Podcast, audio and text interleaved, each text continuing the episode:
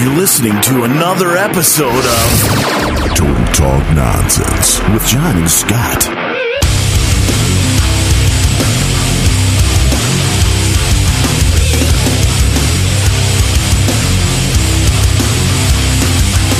All right, Total Talk Nonsense with John and Scott. I'm John. And I'm Scott. And this is episode 279, Scott. That's right, John. Episode 279. We got a lot to talk about. We missed uh, just one week, right? Was it one week? Yeah. And that was because you had mold. Mold, Yeah, John. yeah. But you took care of that yourself. How's that going? The mold I in got the a little more work to do. A little more work, and that's just basically almost just bleaching it, right? You just bleach it. Well, no, then I got to put some chemical on there. Chemical. Microbial. But you don't want to scrape it. That No, would be bad. No, then then we got problems. Yes. Micro microbial. So, um, and then last night we didn't do it because, oh, I had the stomach flu, but I'll catch you up on that um, later in the show there, John. Uh, now, before we get to our weeks, John, let's get to TTN News right away. TTN News, I don't know if you know this, but George put out his last podcast, Give Me Liberty or Give Me Death. Yeah. Is that the name of it? Yeah. Cake. Give me. You're close. give me cake or Yes. give me death. I knew it was one of those. Yeah, but he says he might be back. Um, but he's just concentrating on other things now. In other TTN news, John, uh, the question was asked Where has Satan been lately? Was it necessary for him to grab onto John's gallbladder on his way up the asshole and now we won't be able to make the trip anymore? In reference to how he possesses you Who said that? uh, listener William. Uh, listener Lori said, You know, he's very unappreciative of the hard work that goes into this making this show. Phil chimed in and said, less duty stories, more Satan and the Lord. Jonathan agreed, and Lori disagreed. And at first I was wondering what she disagrees with. She likes the poo. yes, she says, I like the duty stories. Love the poo. Now, William uh, responded, Oh, I wasn't complaining about the show. Please don't misunderstand. I've Oh. enjoyed the later uh, episodes just as much as the older ones, despite Scott's worries about it having been better earlier.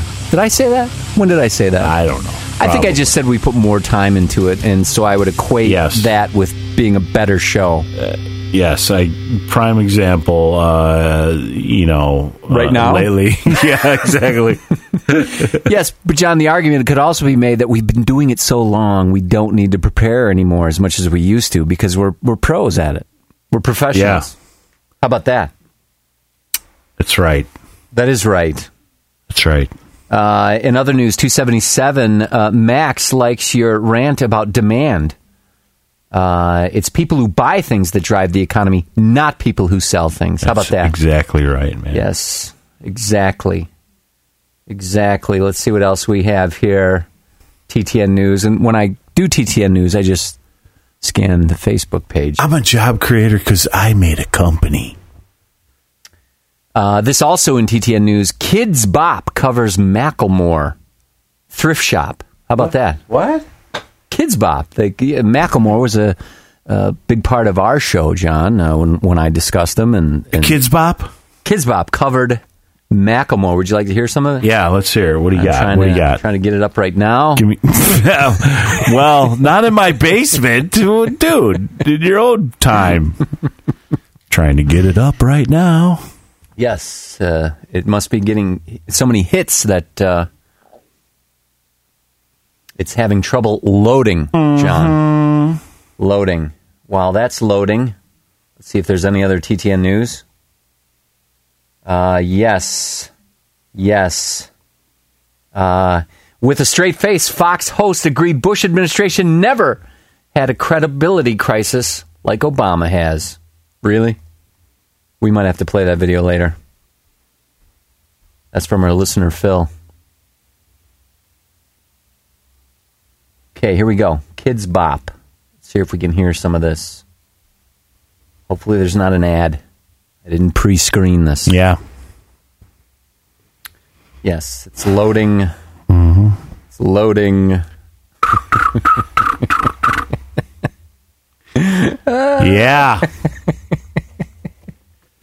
Here it comes. It's coming now. what do you got? Dial up? yeah, this You is didn't not- pour me any whiskey. Oh, did you want some? I didn't know if you wanted any. Hey, you want some ice? I, I can go get you some right now. ice. While this is loading up. ice. Do you want me to get you some? Are you ready for yeah, some whiskey? Yeah, sure. All right, let me put this down because that'll give me an opportunity to get some more cheese. Punch me in the fucking face. Why? Why did my wife leave you enough? Well, she left it over by the whiskey. Oh. um. Hey, is that cheese for everyone? Punch me in the fucking face! You mind your own fuckhole! What? I like the cheese. Obviously. What is this, Eagle Rare? what, what, what, what, what, what, what, what? What, what, what, what? I'm sorry!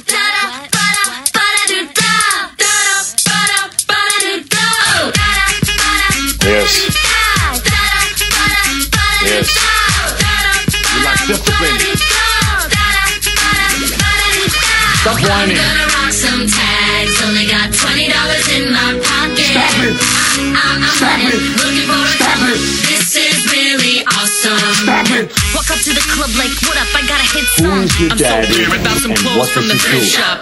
Ice on the Damn fringe, it's so so frosty. The people Yes. like, hey, the Yes. guy on the marquee. Yes. Mm, super deep, Yes. to the mezzanine. Yes. Dressed in all pink, set my Yes. gear shoes. Those are green. Yes. Draped in the Yes. mink. Yes. Girl standing next Yes. to me. Probably should've washed Yes. it. Yes. Smells like my Yes. baseball cleats. Yes. Yes. Yes. Yes. Yes. Hey, it was Yeah. 99 cents. Yes. How about that, John? It's great. I didn't know Arnold was in it. That's pretty good. yeah, Arnold makes a surprise appearance. It's nowhere in the article either. I guess it's one of those Easter egg things. I feel bad. I talked my wife into watching this Arnold Schwarzenegger movie last night. Which No, one? not last night. Sunday night. The Last Stand. I haven't seen that yet. Are you enjoying your cheese? I'm sorry, I'm eating cheese. well, hold on. We'll get to that in movies because we both saw a lot of movies, John. I didn't see a lot. I saw one. Oh, that's it? It's not it. Yeah. No, you saw two. You saw Superman. Oh, right. Come right. on, man. I thought we talked about that already. No. Come on, man. All right, so that wraps up TTN news, John. Um, now moving on to more general news. Yeah. James Gandolfini I know. is on vacationing in, Europe, in Italy, and he just croaks, heart attack. I was surprised to learn he was only, what, 51 or 52? Yeah. I was surprised by that. I thought he was older than that. But they just flew his body back yesterday, I think. And Bill Clinton had to get involved. Why? I don't know, some about Oh, dead extradition? bodies and and flying him into the states. Yeah. Yeah. So the last time I saw James Gandolfini on the screen was in that shitty movie. Uh, what was that movie called with Brad Pitt? It was just horrible. What? What? Which one? Horrible. Which one? Um, it was with Brad Pitt. Uh, killing them softly. Killing them softly. Oh, yeah. Yeah, I talked about that on the show. Don't even get that on DVD. It's so bad. And I hope that wasn't his last work either. Yeah, I was thinking about Gandolfini the other night. I had uh, two Mai Tais and I was a little liquored up and I couldn't go to sleep. My heart was like, what's up with that? It's like whenever I drink too much alcohol, I, I have tachycardia. Yeah, that's because um, there's a reason for that. We can look it up on the web. I'm no Dr. John, but I have the web. Yeah. It has something to do with dehydration, I believe. It usually happens the next day. Like if you get hung over and then the next day Well, you yeah, have those things. uh, but you're saying it happens right after you drink? Yeah, I was laying in bed after, let's see, what night was it? I think it was the night we saw that watched the movie. Which the Superman movie? No. Uh, the, uh, Arnold. Arnold. Uh, all right, John, moving on. Uh, Miami Heat, they won the NBA championship. That's two championships in a row for them. Two MVP trophies for LeBron. Did you watch any of those games, John? No. Game six, San Antonio was up. They could have clinched it in game six. 20 seconds left. They're up by like five points. Miami tied it up, won it in OT. Yeah, you know, I got to tell you something. Out of, I think I'm I'm going to be a regular hockey fan from now on. Hold on, we're not done with Miami. I love football, you know, but we'll get to the Hawks. oh man. wait a minute, we talking basketball? I love football. Yeah, And already people what's are wrong saying, with me? yes, LeBron is way better than Jordan. Uh, and they're coming up with these arguments that Le- Jordan didn't have as good a. Jordan had better supporting cast than LeBron. La Jordan. Le Jordan. I'm like, what? Are you kidding me? Yeah, give me a break. He had Scottie Pippen, who is only one of the 50 greatest players because of Jordan. Yeah, you had to drag him up and down the court. Who else? Tell me. He had a bunch of role players. Horace, Horace, Horace the first Grant. three. He had Rodman the last three. Rodman, he was an all star, right? Talk like uh, Uh, Bill Cartwright. Bill- Is Rodman going to be a Hall of Famer? No. That's some bullshit. Dwyane Wade's going to be a Hall of Famer. I'll tell you that. Yeah, Uh, and then they got the Bosh there, who didn't really have a good series, and Miami's looking to dump him. But uh, oh, they got Ray Allen. He's going to be a, a Hall of Famer, and Ray Allen is the one who saved LeBron's legacy with that three pointer. yeah. I'll Tell you that right now. All right, so uh, that's exciting, and everybody's predicting the Bulls to be the contender next year. How about that, John? Wow, Because they Think so? figured Derrick Rose is going to come back, and look how far the Bulls got this year, and then they'll have Derrick Rose, and they'll they'll be, be even better. I thought he was. I thought he was the, the cheerleader, the cheerleader. He's actually going to be on the court next year. Oh, that's in- that's in a chair well, with a I- suit on. I don't want to, you know, speak too soon. Don't- yeah, You got to make sure he's okay Careful. before he goes out on the Yeah. court again. You know, I don't know, my knee is kind of, uh, you know, you know, it's got. How do you do it? I don't know. what do you mean? How do you how do you do? Do oh, you is do that your voice? Derrick Rose? Yeah, that's terrible. you, you know, I don't know. What- what- Am I doing it wrong? Yeah. Well, no, not it. No. I don't, who knows? I don't know. You know, All right, John. Moving on. Blackhawks. Blackhawks. Did you watch that game last night? dude, I watched that game. I could Oh, not. you did. I you was, posted on Facebook. You said, "I Yeah. think I pooped." I think I pooped myself. yes. Got a lot of laughs. Actually, I, I wrote that right after the first goal when they tied it up. And then 17 seconds Yeah. later, they scored the winning goal. Yeah, I just set my iPad down after typing that, and they scored. And I jumped up, and my wife jumped up and said, "I think I peed myself a little." Something like that. It's very exciting, John. Very exciting. Yes. And uh, so, uh, for those of you who don't follow hockey, the Hawks uh, played Boston. They were they were up three to two. Uh, it was the third period. They were down uh, three to two in games. They were down two to one in goals with like what a minute twenty Yeah. left. And so, what I was thinking, remember the Hawks game where they were beating, I think it was the Kings, and with 14 seconds left, the Kings scored to tie it, and then had to go into OT. Yes. I'm thinking, well, the Kings scored in 14 seconds, but the odds, somebody calculated Yeah, the right. odds afterwards, and it was like not, uh, 0.001%. So I'm thinking, well, what are the odds would be if the Hawks scored with a minute 20 left? Well, they're going to pull their goalie, so they'll have another guy on the ice. The odds are probably better that Boston will score, and then the Hawks score. How about that? Yeah. That was crazy. Who would have even imagined they would score 17 seconds later? I mean, I was thinking, okay, OT. I'm gonna, I'm gonna. I didn't get up and do anything, but I thought, okay, I'm gonna. Uh, during the the break, I'm gonna do this. I'm gonna do that. Uh, but I kept watching, and then was it 17? Am I exaggerating, or was it It 17, was 17 seconds later? seconds later after the tie after score. the after the tie score, they face it off. 17 seconds later, the Hawks score again, and there's like a minute or 50 seconds or whatever on the clock, um, and they win the cup. Has there ever been a more dramatic turnaround? Well, you know the Miami San Antonio series. Miami was up five with 20 seconds left.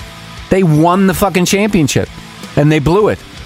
Uh, I think it, they're equivalent. Well, what, wait, wait a minute. What was the, the conference semifinals against uh, the Red Wings? Oh, the Hawks were down three to one. down three to one, right? And they came back and they won three and, games. and they said, "No way is it possible that they could possibly come back." No Who team said that? No team has ever only Detroit twice. fans? Only twice in history has it ever happened that a team come back from a three to one deficit, and they spanked them. It was very exciting. And then I was watching. Did you watch any of the post game? Yeah, And they showed uh, they had all these police downtown, and they tried to keep the streets open, but the fans just overwhelmed them. yeah. But they were well behaved. Like they didn't. Uh, no, they just smashed about fifty windows and Did they? walked on people's cars. And, oh, I didn't hear any of that. Yeah, they arrested a bunch of people for dancing on people's cars. I remember when the Bulls won. I think the first, the first game and and uh, and the first uh, championship. And my friend Kevin was living downtown, and he was telling me how he ran outside, and people are dunk, dunk, walking over his car, and the hood's going, kunk, kunk, and he's like, "What the fuck? Get off of my car!" So he's standing out there with like a a, a hi hat stand, swinging it around. he was a drummer. You know him? Remember we. we we used to go to Soundpost. Your dog jumped out the window once. Yeah, yeah. Remember that? Yeah, I remember that. So I didn't hear any of those stories because when I was watching post game, the the news people were saying, "Well, the police are being overwhelmed, but the crowd is behaving well, themselves." for the most part, there was some guy walking around with a baseball bat, smashing store windows in. See what? what They got him on video. What's up with that asshole? I don't know. Somebody should have fucking taken his ass out. I just for don't doing under that. fucking stand that. I don't under fucking I would have ripped that. that. bat out of his hand and clocked him in the fucking skull. Yeah. I mean, he ruins it for everybody. Yeah. Everybody Everybody. ruins it for me, for you. Next year they'll be out with the tasers. they'll tase the shit out of you. Get back on the sidewalk. No, but you can see that. Yeah. No, but they didn't. I guess a couple of cops got uh, bottles whipped at them. You know what's up with that? What what? You know the cops aren't. You know I don't know. Well, you You're know, just asking for it sometimes. I I hate when the cops, uh, you know, go overboard and start spraying people in the fucking face and tasing them. But you know, when you start whipping shit at cops, you're asking for trouble. I'm not gonna stick up for you. I'm gonna let them tase you. I might even grab a taser and tase you too. you know, speaking of that, John, I saw Dumb and Dumber. Uh, and you remember the scene Steve and TP. where the cop pulls him over? so Jim unfair. Carrey, uh, Lloyd Christmas just pissed in a bunch of bottles because he had to pee and they didn't want to stop. A cop pulls him over, sees the open bottles, and then takes a sip Yeah. of piss and then lets him go. That would never Yeah. fucking. In what reality, in what fucking universe would that happen? It's so unrealistic. Now, the rest of the movie, John, that's very That's- realistic. Yes. That's a very good point, Scott. The rest of the movie. But getting back to these cocksuckers who who walk on cars and break windows with bats, I'm watching that. Now I'm at home. I'm by myself. Uh, Everybody's in bed. I'm watching the game, and and one minute I'm thinking, okay, it's going to go game seven. I wonder if they're going to do all right. Then they score. Oh, it's going to go OT. Then they score again. Hey, they're going to win this thing, and I'm happy. I'm euphoric. Yeah. I, I the thought never crosses my mind to pick up a baseball bat and start bashing things. Where the fuck does that come from? punk who th- probably wasn't even part of the group went ahead and, oh, this is my opportunity, man. Was it a Boston fan? He was upset. Maybe. They didn't say. Well, I need to know. Maybe we can get Phil on it. They didn't In the news. He's a newsman. He can chase that story down. Right. Yeah. How about that? How about that? So uh, Blackhawks two cups in the last four years. Is it four? Yeah. What's uh like I said, I think I might be a uh, become just a I, I can't I can't you know watching the sport and then how they behave afterwards where um no other sport do they shake hands and congratulate each other. Oh, that's got to be awkward though. Like if you've been um, roughing up, you know, roughing it up with some guy the whole series, and you then got you got to puck shake to his the hand. face. Yeah, especially after you lose, Yeah. and you got to shake his hand. That'd be tough. I'd be able to do it though. Yeah. But I, you know, it's a, That's nice. it's a level of respect. well, you know? they did it in NBA too. I mean, they No, shake, they- they, hug. no, they don't. Yeah, they did. Didn't you see the final game? No, I didn't see it. Well, they did that. They don't line up and shake and Yeah, talk a little bit. They and- do. Yeah, No. yeah. No. I'll get you the tape. All right. You give me the tape. Now, Detroit didn't do it when the Bulls swept them. Remember, Detroit just walked off the court. yeah. Yeah, that's because Isiah Thomas is a punk. That's why. That's why he wasn't on the Olympic team. Because Jordan said it's either him or me. Right. That's it. Yeah, and Chuck Daly was the coach. Isiah Thomas's coach was the coach of the Olympic team. Jordan went to Daly and said, "Hey, it's him or me. You decide." That's right, Scott. Show of hands, man. We know how Game Seven ends Wednesday night. Oh, this is 2012. Let's get it together, John. Uh, They always they always end the Stanley Cup Series. Players from both teams line up at center ice to shake hands. Hockey is the only major team sport in which this ritual is always observed. Yeah, that's because in the NBA they don't have ice. Okay, they have a court.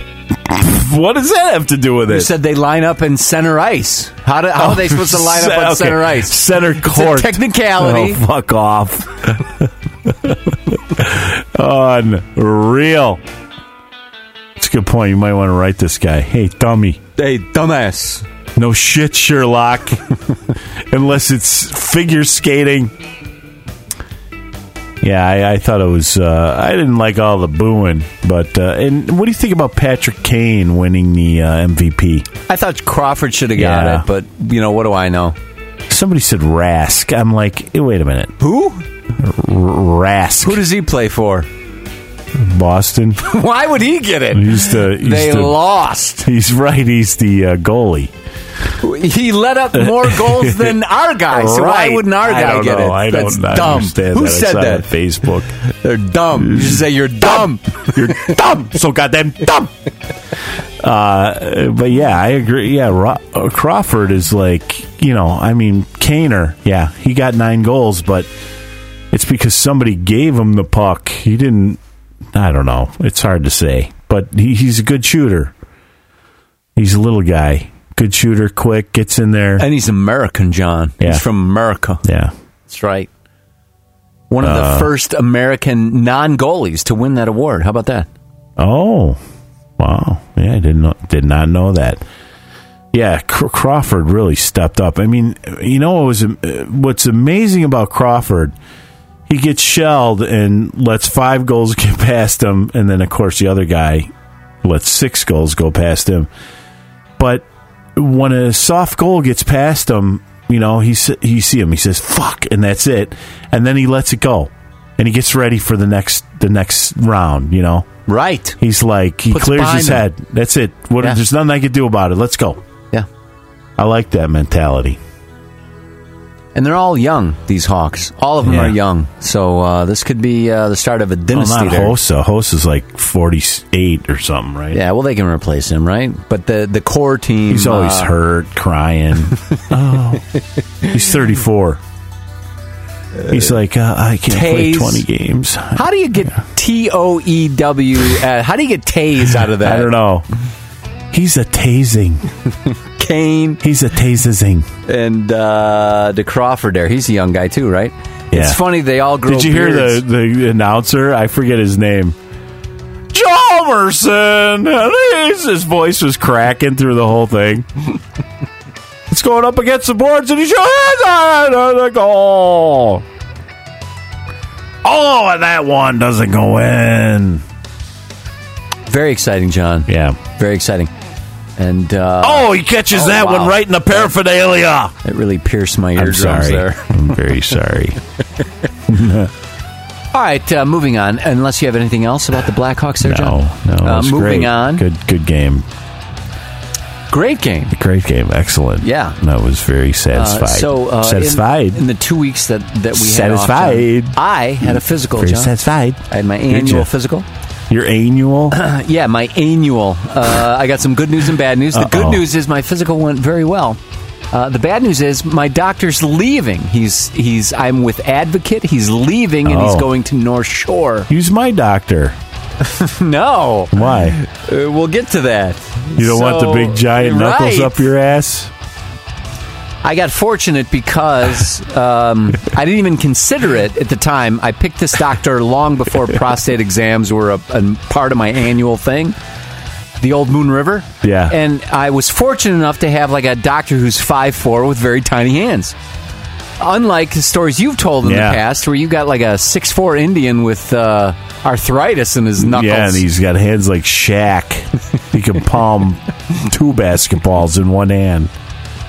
So this is a uh, TTN He can, PSA. he can palm a Volkswagen Beetle. That's how big his hand is. A TTN PSA to Yeah. all our younger listeners. When you do get older, you're going to have to get a prostate Yeah. exam. So when you're picking a doctor, make sure you get a small statured doctor with small hands. Yeah. Yes. So he could really dig in there because he can't reach your prostate. Well, here's the thing. so he's got to go full fist and then poke his finger out. Now I've been going to this guy for a couple of years, uh, more than a couple of years, and I've had uh, more than a couple of these procedures, and they've always gone very smoothly, if you will, John. Chill out. Keep quiet. In the past, he was always very heavy on the lube, and that Yeah. uh, is, is cleanup is involved. He- he- yeah, he gives you like a little tissue, and you're supposed to stand there in Yeah. front of him, and wipe your ass. So I would always go to the restroom before I left and really clean up, you know. So I know um, because it's a little greasy down there when really you're walking greasy. out. But this time, I don't know if it was because it was the last time that he was going to see me. Oh, he had to make you pay. He, I He don't went know. dry. Yeah, it, was uh, not a lot. It was just No. enough lube to do the job, right? But like you said, he, I don't know, it was because of his small hand. He really had to fist me Yeah. to, to tell me that my prostate Ow. was smooth. I mean, it was much more aggressive Oh. than years past. And he said, Stop whining. So he did, you know, we had a long conversation about I'm leaving. You're Yeah. going to have to pick another doctor. Now, my wife goes to the same place, and she's already has this doctor she likes a lot, Dr. O'Connor. It's a woman. I'm like, hey, I'll just take Dr. O'Connor. It's a woman for crying out loud. Yeah. Her hands have to be tiny, right? "Yeah, right." Yeah. I mentioned, yeah, I'm looking at, uh, I, I think I'm going to go with Dr. O'Connor. Oh, yeah, she's great. Yeah. She's great. Yeah. ridiculous. You know, she tried out for the WNBA and, uh, Oh, wow. yeah, she could palm a Volkswagen Beetle. Oh, excellent. That's what I need. So then the other thing that happened that was kind of awkward is, uh, so we're just talking, you know. Um, and at one point, I don't know how this came up, but he said, Oh, yeah, I've seen a lot of penises. Hey, you know what? That didn't come out right.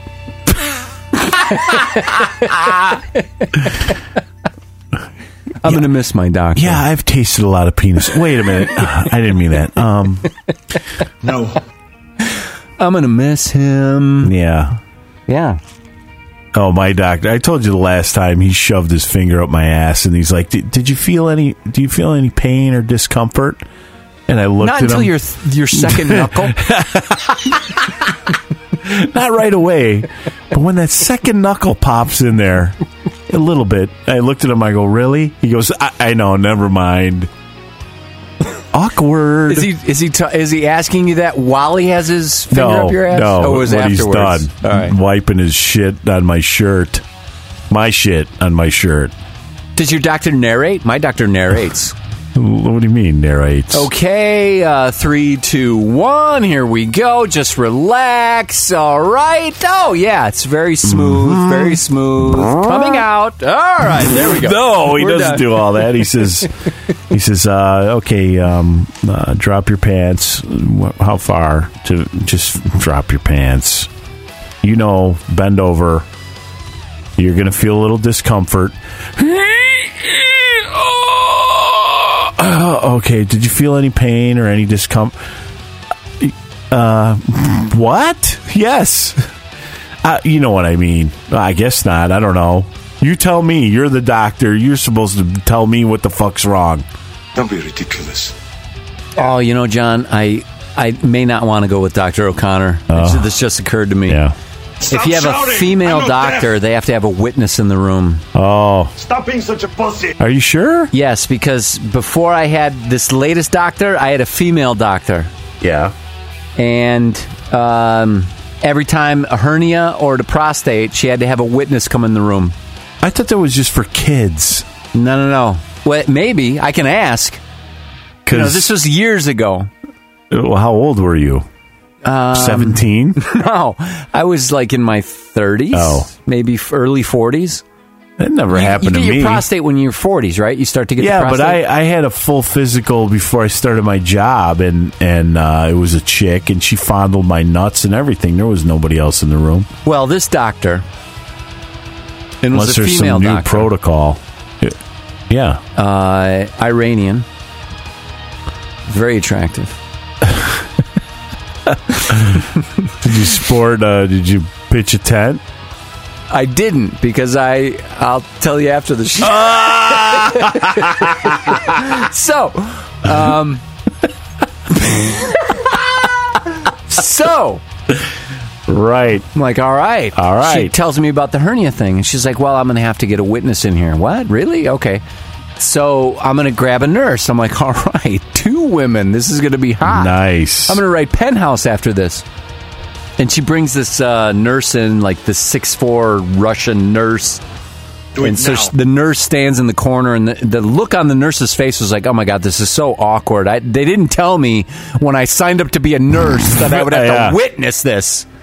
Um, so she did the hernia, and then the the other thing she did that was totally emasculating is, you know, like when I'm with a male doctor. Did one of them say? It's showtime.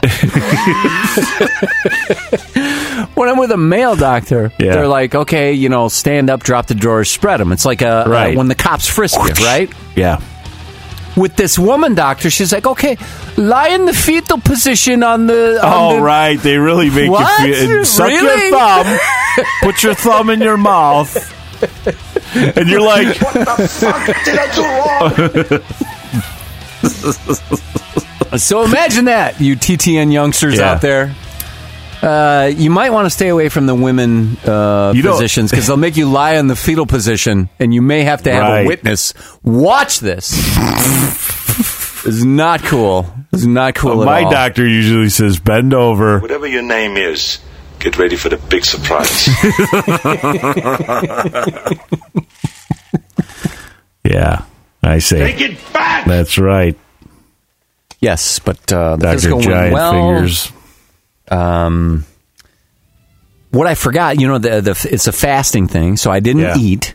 Right. But what I forgot is they want piss. I forgot about that. So when I woke up, I You I pissed. pissed. Right. And then when I'm there, I'm. They, they don't. like, they don't want that piss. They don't want the morning piss Why not? Because it's it's so well. concentrated. Then I said, "Hey, you got to get me some water, or I'm not going to be able to piss here." so the nurse gave you running back and forth, giving me like five glasses of water. "Hurry up! Keep the water coming." Yeah, but everything went well. I didn't hear back from them, and, and I forgot to ask, but I think that's good news, right? They only get Yeah. back to you if there's something wrong, right? Right. Right. Actually, my doctor always asks me to uh, either come in or give him a call in a couple of days to go over my results. Oh, I don't get that. I say, they say, uh, if you don't hear from us, that's good Yeah. news. Right on, man. So I haven't heard from them. Maybe they're trying to get a hold of me. Maybe I gave them the wrong phone number. Maybe like, you need to get in right away, dude. Yeah, Like Rick. exactly. Who knows? I'll find out on the way home. Maybe. Oh, so the other thing is, uh, next year, John, you and I both turn the big five zero, That's right. And the doc said, "Okay, next year, you know, uh, you got the prostate, but they're also going to do the colonoscopy. colonoscopy." Yeah, so we went into that. But the good news here, John, in the past, they used to not put you under for that. Right. But he my- said now they put you under. I know. My dad told me about his. He's like, yeah, when he hit 50 or whatever, he goes, so yeah, I went in for the colonos- colonostomy, is what he calls it. Colonostomy, not colonoscopy. Colonostomy. I'm like, yeah. He goes, yeah, and they they give you like a, a Valium, and you lay there, and the doc says, okay, I got to turn the scope a little bit. Uh, you might feel a little discomfort. And he goes, so I'm laying there, and all of a sudden, whoa! Like, what the fuck are you doing, doc? Turning, making a U-turn with a Cadillac? That's how my dad described it. Well, yeah, I guess it was it was pretty awful. And uh, what my doc said was that uh, the greater percentage of issues are right in the colon, like right there, like Yeah. within four inches. But they they have to go deeper. They figured out they have to go deeper, and then they go deeper. It, they, they shove a camera up your ass, Yeah, right? That's right. what they do. Yep. Yeah. So they put you under now. So the the good news is they put you under. The bad news is well, you got to schedule this thing, and you Yeah. have to have somebody drive you home. Right. And I'm like, hey, that's a day off of work. Right. Like, what's the what's the downside there? No, my son's had it already. He's had one. Wow. Why did your son have to have? Uh, he was having some issues, and he had some fissures, fissures. right. Right. Um so they uh, they checked him out just to be sure. They put him under, right?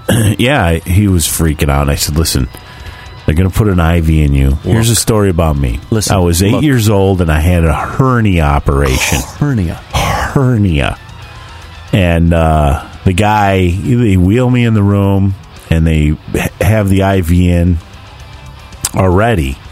And it you can't even feel it. it goes in and feels like a little pinch. So don't even look when they do it. Then you won't even and exhale. So they say, "Okay, we're going to put it in," you go, And, and then out. it's done. You're done. So then they wheeled me down to the room, and I remember there was a uh, an Oriental guy. Asian. Did you say Oriental? Orientals Asian. are rugs. Asians are people. Sorry. Asian guy, Chinese, something like that. I remember asking him, "Hey man, do you know karate?" Is that good? Eight year old stereotype. Are you a ninja? yeah.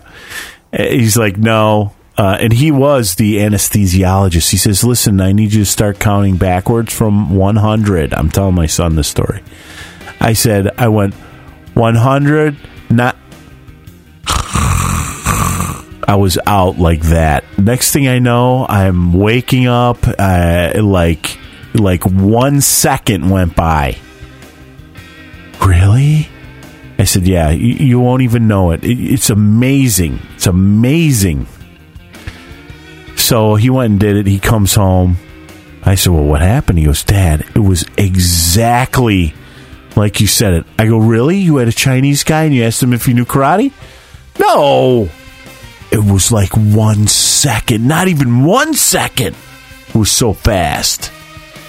So now he's not too anxious about doctors and all that, which is good. Um, I was anxious though with my gallbladder, only because they tell you you, you may die while you're under anesthesia. I think they have to do that now. And that's what I said. I'm like, "Do you really got to tell me that?" And they said, "Well, we have to. It's it's the law or whatever. We have to let you know what all the risks are in case something does. It's not going to happen, but."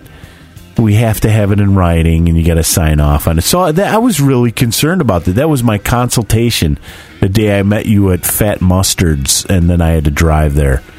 And the chick told me all about it. I'm like, what?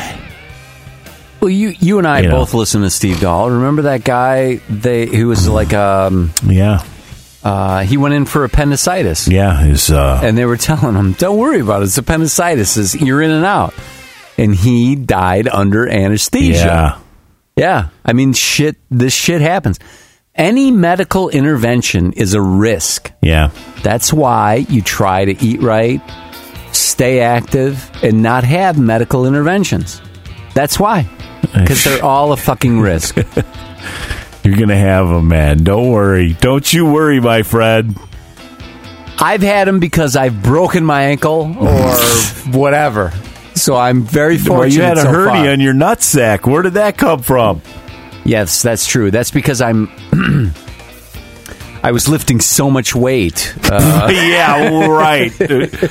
oh, my abdomen couldn't handle your it. Your schwanz is so big to you, you couldn't pick it up, and it blew out your intestines into your nutsack. Right. right. Yes. No, I mean, look at uh, how healthy Rick is, and then the guy I work with, the guy's uh, three, uh, fourth, fifth Dan black belt in Taekwondo. He does finger push-ups, you know, uh, runs, and he's in the middle of playing a softball game. He doesn't smoke, drink, do drugs, and he has a grabber. Genetics. Yeah. He lost the genetic lottery. and that's the other thing. You don't know. You just don't Yeah, know. Yeah, if you if you right. So if you got the good genes, you can fuck it up with bad um, um, lifestyle. But if you got the bad genes, no matter how good your lifestyle is, you're fucked. Yeah. Yeah. Don't tell me that, man. I'm starting to get palpitations.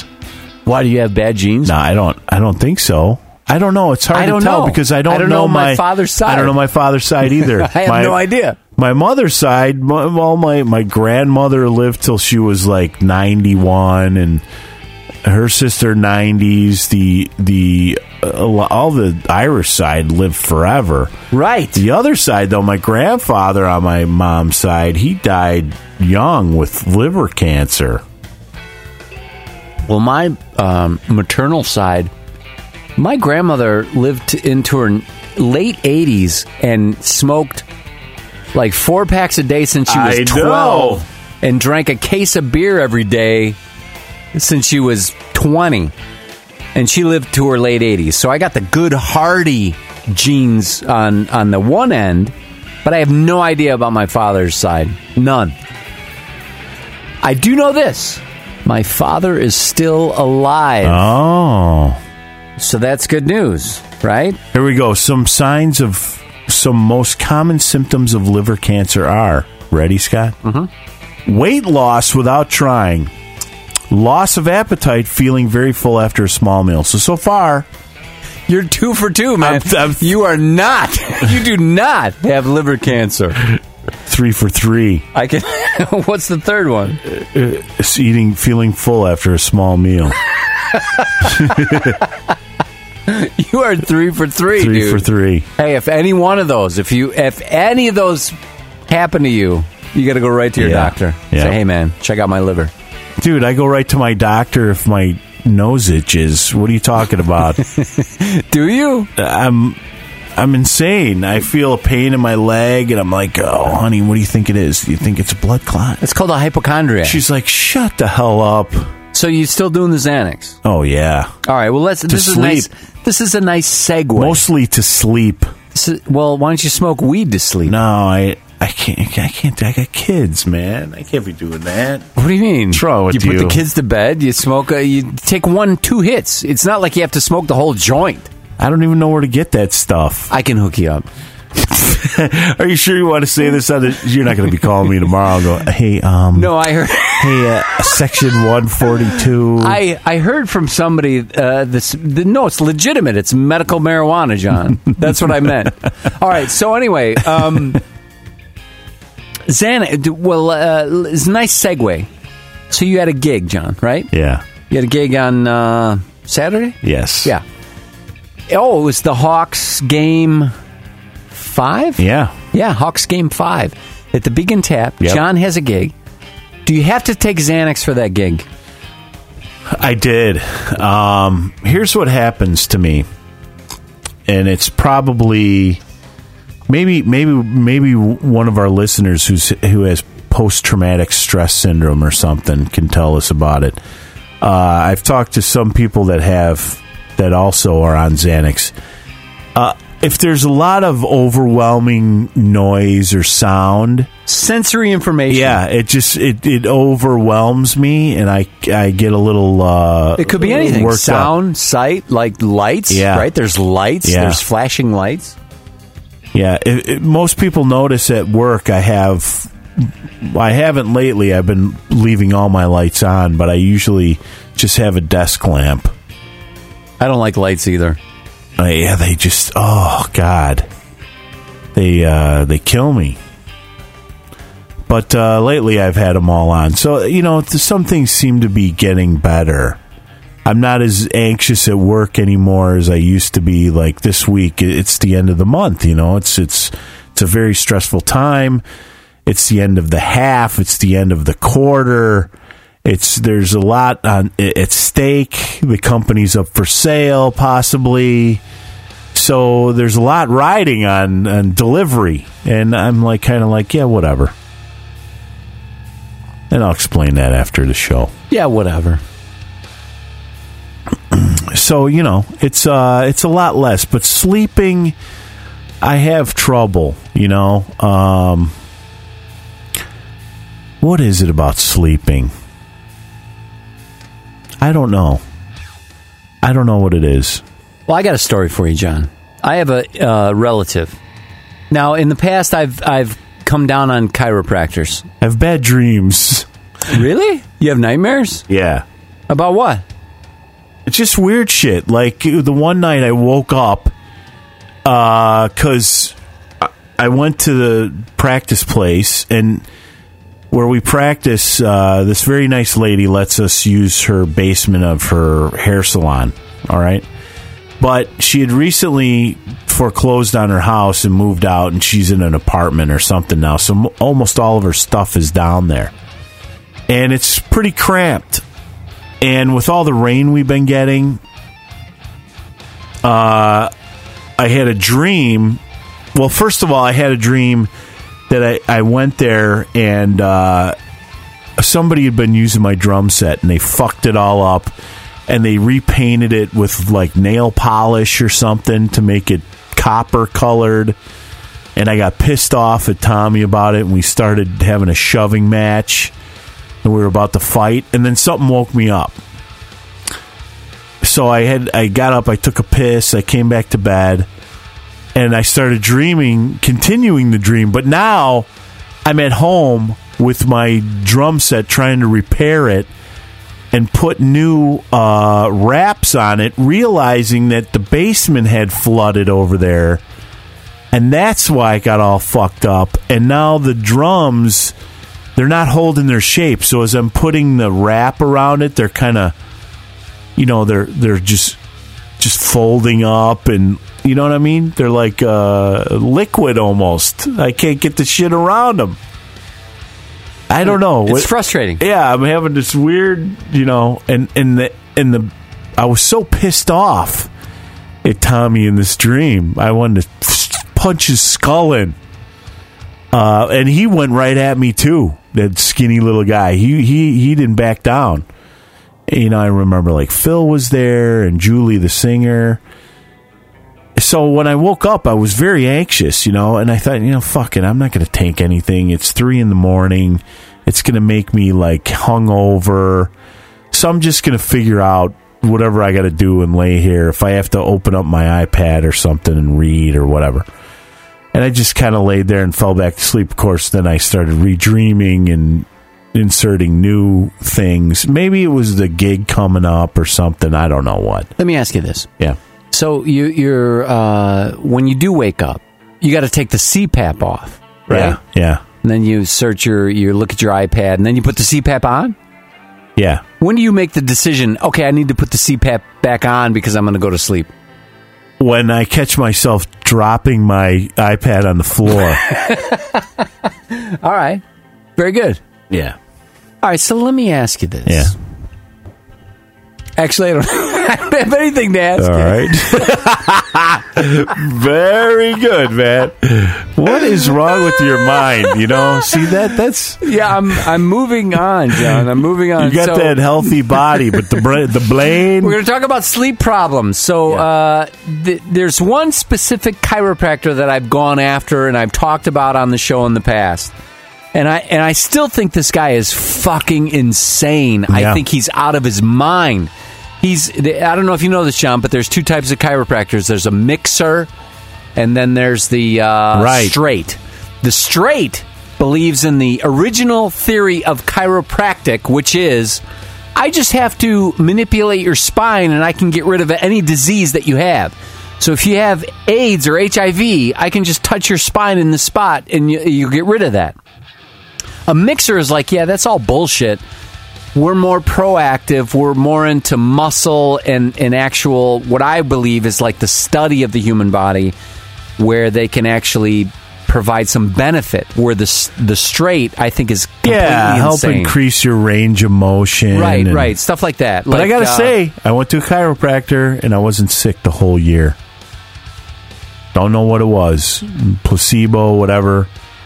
Uh, well, why don't you test that theory and find a chiropractor and go No, for another no. year? No, because my friend's brother just recently, about uh, two months ago, had a stroke from just turning his neck really fast. He tore a um, he tore some sort of artery in his neck or a vein, I don't know which, and um, and he just started having uh, vertigo and throwing up, and he couldn't stand up, and he had enough sense to call 911 and uh, they determined right then and there he was having a stroke and they administered whatever they got to do um, to help him out got him to the hospital and now he's rehabilitating. He's you know learning to walk again and all that stuff. I guess he's doing pretty good. Um, Pretty well. yeah he's doing pretty well And what does that have to do with you not going to a chiropractor? because they manipulate your neck Right, they could. Well, that's the um, that's the the straight does that. Does the mixer do that? The Yeah. straight would do that I get, I, well, because the straight doesn't believe in germ theory. The straight believes they can just crick your neck or whatever they do to your neck, and you'll get rid of AIDS, which is is fucking like magic. It's insane, right? So this chiropractor that we've talked about in the past, Yeah. he's a straight, and I think he's totally fucking insane. And not only that, I saw a video of him with a woman with her uh, infant that had colic sitting in her lap, and he magically cured her colic with subligation or whatever the fuck that- Subluxation. whatever. And it's so goddamn creepy. This video, it's so creepy. I'll send it to you. Yeah Anyway, my daughter goes my relative went to this guy and he's like, Hey, I can't sleep. And the doctors prescribed Ambien. And the Ambien worked, and then it started not to work, and I couldn't sleep again. The doctor said, Well, just up your dose of Ambien. And the chiropractor said, Fuck the Ambien.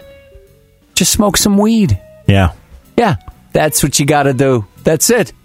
My uncle said, and who knows, maybe it's the ple- pl- pl- placebo the placebo, placebo effect. yeah I don't know. But he smoked some weed, and now he doesn't even have to smoke weed anymore. He's good to go. He sleeps well, no problems. And he said, I don't have to Yeah. smoke the whole joint. I just did like one or two hits, and I'm good. I went to sleep. So, Here, check this out. The word stroke conjures images of a bolt out of the blue. No one ever imagines that they will have a stroke, much less that it might happen as a result of a chiropractic treatment for neck pain, but it does. it does, yeah, and it happens a lot. Just ask Sandra Nettie, a woman from Edmonton, Canada, who was seeing her chiropractor for preventative treatment. According to a recent story, she suffered a severe brainstem stroke as a result of a neck adjustment by her chiropractor. Oh, it happens all the time. Well, here's uh it is common for people to experience dizziness when they look upward, tipping uh, by their neck backwards. For example, an elderly woman may feel lightheaded as she reclines in the sink at a beauty parlor as the hairdresser applies the mysterious blue tint. The blood vessels in the woman's neck may become pinched and she may feel dizzy uh, or on rare occasions pass out. You know, I notice that too. Uh, looking up at work in the racks, a couple times I've had to kind of grab the uh, grab the forklift because I was like, "Whoa!" Wonder if I got that going on. How about that? Yeah, All right, so getting back to the chiropractor. yeah. I so I still I think was- this guy is insane, but he does give good advice. How often he gives good advice? What is it? One in ten? One in a hundred? I don't know. But uh, I thought that was good advice. Get off the prescription, the Ambien. You have trouble sleeping. Smoke a little weed, and you're good to go. Yeah, I don't believe in that Ambien. But you believe in Xanax? Yeah, you gotta. You try one, you'll be believing in it too, my friend. Maybe I'll just do half a Xanax. What's the difference, that or THC? I mean, trade one for another. well, you have to hook me up with half, half a Xanax I hooked Julie up with half the last gig we did, and she uh, straightened her out really good. before the gig. Yeah, she was. She was having uh, pulmonary ventricle contr- contractions. What the fuck are those? PVCs. It's like a hiccup in your heart where it's going. "Cuck-cuck, Oh yeah, yeah. I've had those. cuck-kunk, cuck-kunk, cuck-kunk, cuck-kunk." It skips a beat. Yeah. And normally people don't notice them, but when you do, then you start Then you freak out. then you start freaking out. You're like, hey, What did, the what happened fuck there? is that? I used to have those uh, maybe a year or two years ago when I started, uh, maybe a year ago when I started working out again. Yeah. So what you do is you take your pulse, like you work out, and you take your pulse and you time it for ten seconds or six seconds, and you times it by ten to get your heart rate. So I would do that, and I would notice that my heart would skip a beat, Yeah. and that freaked me the fuck out. Then I thought, well, if I didn't check my pulse, I wouldn't know my heart skipped a beat. How long has my heart been skipping a beat? I don't know. Right. And because of that, I went to the emergency room one morning. Uh, and they they said, "Yeah, yeah, we see it." See, and I go, "There it is again." And they go, "Yeah, we can see it. Yeah, it's nothing we can do about it." And that's when they decided for me to take a stress test, and they sent me home with a heart Holter. Holter. It's a monitor that uh, r- records your your heart activity for uh, 24 hours, and uh, um, I told you a story right when the lady was putting it on me. She's so. plugging it in. And I go like that. Oh, you scared the hell out of me! and my wife's like, oh, "Jesus." Always the comedian. Yep. Yep. Good. yeah, it's good times. Yeah. All right, John. Um, moving on then. I always Right? worry I'm going to be like drop over at Walmart or something. You know, you know. Oh, that would be the worst. Embarrassing. Yeah. You know, what would be the worst. The worst story I've ever heard is a guy who was um, he was an elephant, um, not a trainer, an elephant guardian, an elephant janitor. So okay. he was at a zoo and he's cleaning up the elephant whatever and the elephant uh, had some sort of a gastro what do you call that gastro Intestinal. intestinal issue yeah. and he like blasted diarrhea and it hit the guy and he smacked into the wall so hard he knocked unconscious and then he drowned in the elephant diarrhea I mean, that's the worst way to go, isn't it? That is the worst. I know, but you're not going to think of that. You know, it's You're not going to think of that. Yeah. It's just going to happen, and you're going to be like, You're not going to "Oh, be walking jeez." through Walmart and go, "Boy, I hope a giant elephant doesn't shit Well, on hold me." Hold on, hold on. I mean, if you, there is a heaven and you go to heaven, Yeah. you're going to be You got a great as the guy. you got a great story. How'd you get here? Oh, wait till you hear this. Sit down. You got a beer? All right. This story is great. We should start a podcast. Do shit stories. this All is right. actually a very interesting story. Yeah, didn't somebody say less shit stories, but Lori said more? Um, maybe we can get the Lord involved somehow or Satan. But um, the worst, I would think, the worst would be eaten alive. Like there was a, a story a couple of years ago about uh, a daughter who had a cell phone and the mama grizzly like injured her and then she brought her baby grizzlies over to devour her and she called her mom and said i'm being eaten by grizzly bears and they found her like you know whatever remains of her were left that would be the fucking Yeah. worst Ooh, call. that would be the worst Worst call I'd ever get. Fire would be bad Yeah. A lot of people say plane crash. I don't think that would be. I think that would be pretty cool. Depending on the plane crash. Like, let's say you're at 30,000 feet, right? It's a while before you hit the ground. Right. It's a, and what a fucking thrill ride. I mean, oh how, my god! right? Come on. and to see everybody else react to Yeah. plummeting from 30,000 feet, that would be. I don't think that would be bad as fire being eaten alive or Yeah. being shit on. Well, you know, the guy who was shit on, he got shit on, knocked unconscious, so he didn't know what the fuck was going Right. on, right? So to him, it was just being knocked out, but then drowning in shit. So that's more of a And you know somebody had to come by and say, That is one big pile of shit. you know, And then somebody else said, "Hey, I think there's a guy under that." yeah, exactly. All right, so moving on, Sean. Yeah, Uh, we were talking about your gig, weren't we?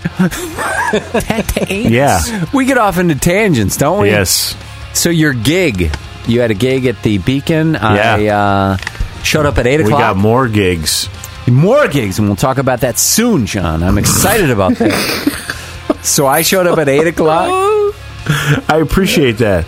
I helped uh, bring stuff in. Yeah, But we had to wait because it was the Blackhawks game six.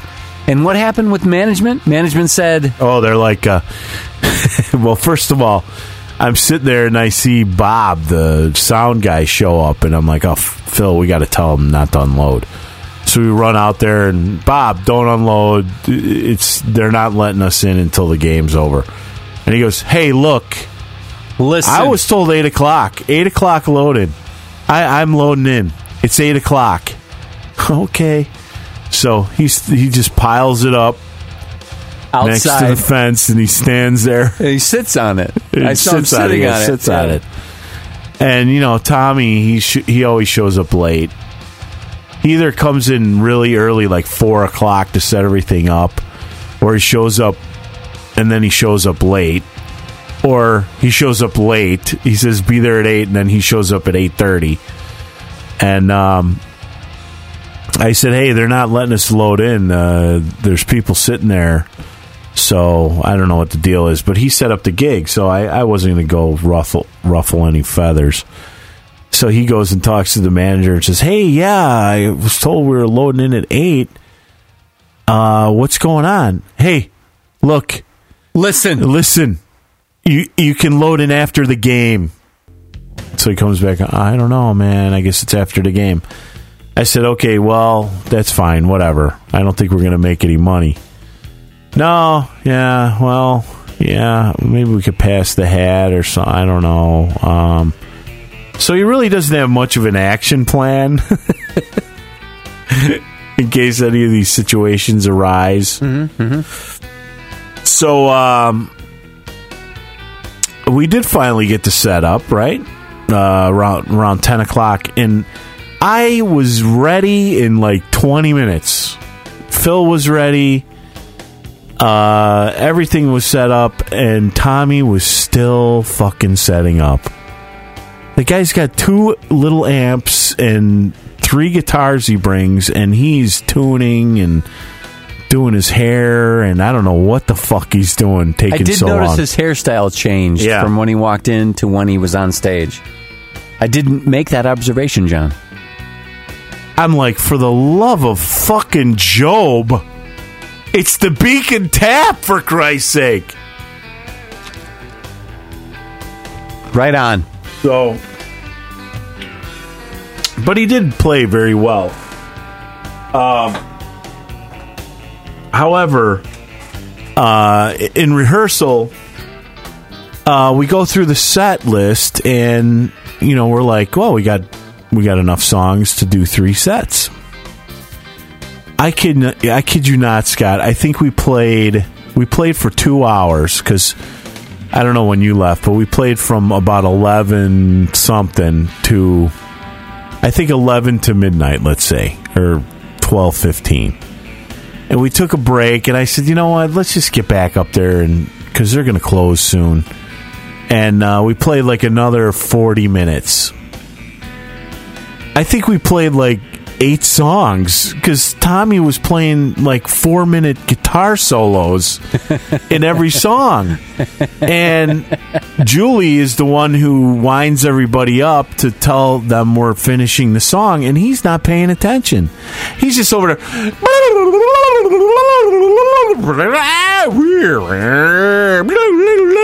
While Phil and I are.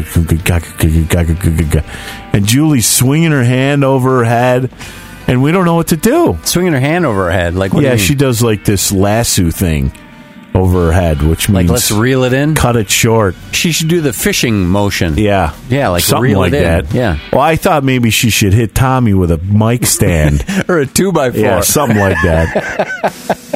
Or she could say this, John. Yeah. Hold on. Boy, you're right there. Unfuck yourself or I will unscrew your head and shit down your neck! Yeah. Hold on. your timing. Round you little fuck! So Yeah. yeah, so we you know we finally got to playing, and um, I was a little rusty at first. I wasn't feeling it, you know. Um, I gotta hand hand it to Phil, man. He was solid. I mean, he we Is all Phil ever not solid? dude, dude. The guy is like it's like, man. I wish I could play with him in every band, and he'd be the bass player because. It just seems like we Oh, know. thanks, man. Well, dude, you don't want to do it. I'd love to play with you, but you don't want to do it, man. You, you get No, to no. this point where it was gets, a hypothetical, John. It was a oh, hypothetical, Oh, okay. and you pick Phil as your bass player of all time. I understand. Oh, That's, understa- oh, that's understandable. Jesus I'll give you that Christ! because Phil. I mean, he's solid. Like you said, he's solid. He will not fuck up. And I'm a. I will well, no, I mean, no, no, no. He fucks up. He fucks up. It's about recovery, and uh, your fuck ups are are pretty funny most of the time too. There's a Uh, humor effect. Like when Phil fucks up, he kicks one leg out to let everybody know. You know, like when you go, "My bad," he'll kick a leg out, and uh, yeah, I f- everybody fucks up. Um, his recovery's really good, but the thing is, um, it's just like when we play together, he he knows what I'm playing, I know what he's playing. Like he can sense by knowing how I play, what kind of fill I go into, and how I'm going to end it, and then he'll hit it with an accent on the bass. And there'll be times when I I can hear him approaching a run, and then I come in with a roll to complement his run, and we end together. So it sounds really tight. You yeah, know, we, there ne- was a- we never had that. yeah, we did. Did we? Yeah. I don't. Yeah, we so. did. Sure, we did. There was times when we totally had it, without a doubt. So, uh, like uh, Working Man, for example. Right. Oh, that one. That was that was a gem. Yeah. Um.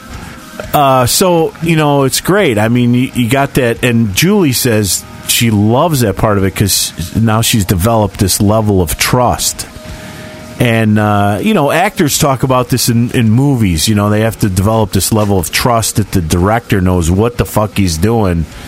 And when she feels that the rhythm section is there and knows what they're doing, she's a lot more comfortable. You know, she doesn't stress out More about confident. Yeah, So she can focus on what she's Yeah. doing. Right. but so we call out the last song, and it's uh, it's um, every breath you take. I don't know why we done on that, but whatever. So they decided to do that one, we play the song, and Tommy forgets the whole.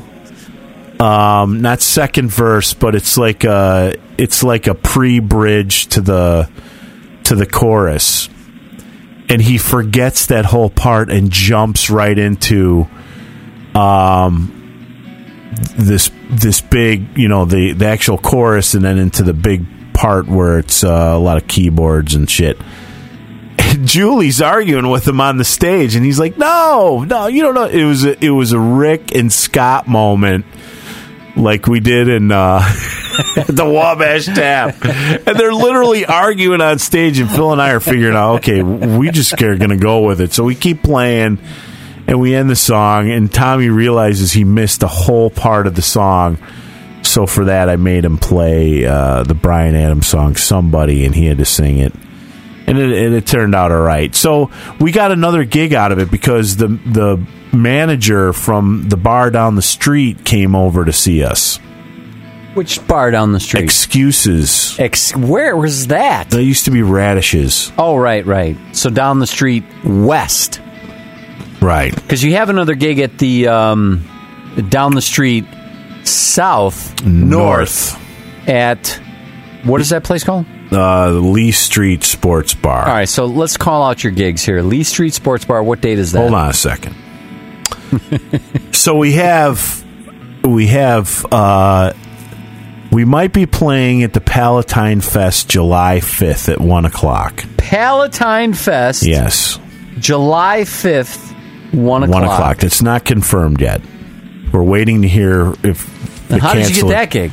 Well, there was a cancellation from another band that Tommy subs with I sometimes. so see. the So lady, Tommy said, "Hey, I got this other band Yeah. we could play." So uh, that might be happening. Then we're playing at uh, Excuses on the 27th of July. Excuses. yes. Twenty seventh, and that's a Saturday. Yes. Saturday, July twenty seventh. And then we're at the Lee Street Sports Bar on August 16th. August 16th. Yes. And then we're back at the Beacon in September. We don't have that date. yet. Back at the Beacon. How'd you get that gig?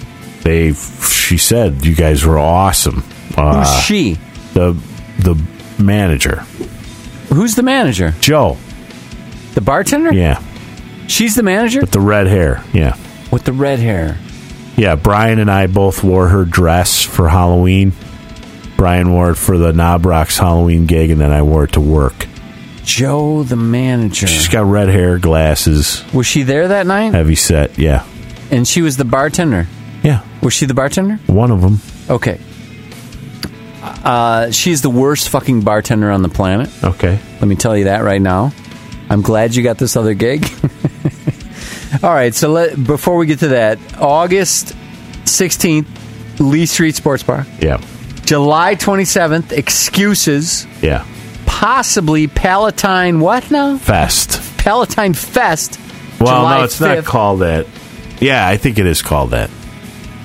Palatine, Palatine. Palatine Fest, July 5th, 10 o'clock, and then sometime Beacon, September. Yeah, so when so I show up uh, at the Beacon, I got I think I got there before you, Yeah. and we're chilling out watching the Hawks game, and uh, I go to the bar, and I'm fucking standing there, and I don't know if it's the it's the same person we're talking about, but I'm like, this is the fucking worst bartender on the planet. Because she's not, she doesn't even fucking acknowledge that I'm there. And she, I understand you're working on other drinks, right? Yeah. Waitresses come up with mm-hmm. other drinks. Mm-hmm. I guess my expectation is, hey, I'll be with you in a second. Great. Nothing. I get nothing. Nothing. So then I walk outside. Maybe the outside bar is open. Outside bar is not open. I'm like, what the fuck happened to this place? So I got to go back in, and I'm standing there. And it's not like anybody else is there. I'm standing there. Right. So she gets sh- done with all this shit, and then she's just standing there. And I have to initiate. I'm the guy who has to initiate. Hey, yeah, uh, hey, uh, just wondering, you know, if you have Knob Creek. No, we don't have that. Okay, um, I guess I'll just have a uh, give me a light. All right, do you want the special? Oh, uh, he- I don't know what's what's the special. it's I piss in a glass Yeah. and you drink it. I give you this mini pitcher, it's like four bucks, or I give you the the twelve ounce draft, it's like three fifty. Which one do you want? I mean, just give me the glass because I, I want to fucking get out of this fucking exchange. I'm being driven insane by a bartender who doesn't want to do their job. Who's so dumb? So then I, I'm, I'm just so relieved Yeah. to get my drink and leave, and then I got to go back up there. I'm like, fuck. And then I said, uh, she poured. Uh, somebody asked for Bud Light, and she poured Miller Lite. And she went to give him the mini pitcher of Miller Lite, and they're like, "Oh, yeah, I didn't want Miller Lite. Okay, I wanted Bud Light. You fucking dumbass." And then she's gonna dump it. Hey, hey, hey! I'll take. Hey, I'll take that. Bring it over here. and that saved everybody a lot of time. So she gave it to me. I gave her five bucks, and I just like keep the change. I don't even want to deal with you. You're so fucking miserable, and you're telling me that that's the manager. No wonder that place has gone fucking downhill. Downhill, John. I'm sorry. I'm just disgusted with the Beacon Tap. Sickened. I remember the Beacon Tap at 30, 25 years ago. What a glorious place it was. What a Yeah, what- glorious what place. happened? What the, I tell you, that manager happened. If it's the same one who was serving me alcohol behind the bar, that's what happened. I don't know, but let me tell you something. So I went on the the Palatine Jaycees Hometown Fest website, right? Right. And it looks like uh, You're the- booked. No, No. It says it says the band uh, from twelve to one thirty is called the Nancy Boys, but it cites the Whiskey Tango Band is the URL, the website to click on. So I don't understand that. But the band after, so that would be the slot we would be playing. I thought you were playing at 10 o'clock. No, I said one o'clock. Oh, you said 1 o'clock. Yeah, there's that's the the first band is on at noon to one thirty. I see. Um, then how do you play at 1.30 if I'm at 1 if they're on till 1.30? That's what I was told, okay? I'm just telling you what I was texted. Okay? okay. We don't have to get into that now. All right. After the Uh, show, let me read we'll what into that. Tommy said, okay? he said one. I'm looking at the website just now. I haven't seen it at all. This is the first time. Right this minute I'm looking at it, okay? Okay? Okay. Uh, so anyway, yeah. So Tommy said something about uh, possible gig. That's good, man. It's good. It's quality. I'm getting used to This a- soundboards, man. You are still. Um. Anyway, so the fifth. Uh, anyway, after that is Jack Tripper. So we would be opening up for Jack Tripper. Jack Tripper, how about that? Yeah, that's uh, Boonog's band. Boonog, right on. Yeah. And the last time they played, they opened up for X, not X side. They opened up for uh, VVX. Something like and that. And John, you said that Jack Tripper, you enjoyed that more than VVX. Yes. Yeah, I agree with you there. Yeah. Only because of song selection. All right, then. That was at uh, the Des Plaines Theater. yes. So yeah, we might have that gig. I don't know. Um, you know, we'll see. All right, so you got a bunch of gigs coming up. Now, the Beacon gig, I was only able to stay for the very first song. And I'm waiting and I'm waiting. Ah. What the hell is going on up there? You guys are all up there, and I'm, oh, Jesus Christ, I need to go. What is going on? And then finally, Listen, I was ready. I don't want to. I was ready. all of you were ready. Tommy wasn't ready. I don't know what the hell he was doing. Tommy finally gets ready to play the first song. Cool. So I blow out of there, John. what song was it? Do you remember? I have no fucking idea. None. None. How was it? Was it good? It was good, yeah. Yeah, it was good. It's good. It's good. Um, so then, uh, uh, you guys played, uh, what, you finish up like one? You do Ye- two sets? Yeah. With a break in the middle? Yeah. You finish up about one, and then what do you get paid? You get paid the cover? Yeah, that was the thing. They. So they walk around and say, "Hey, if you want to stay for the band, it's three bucks." And So everybody everybody leaves? leaves. Fuck that. Later.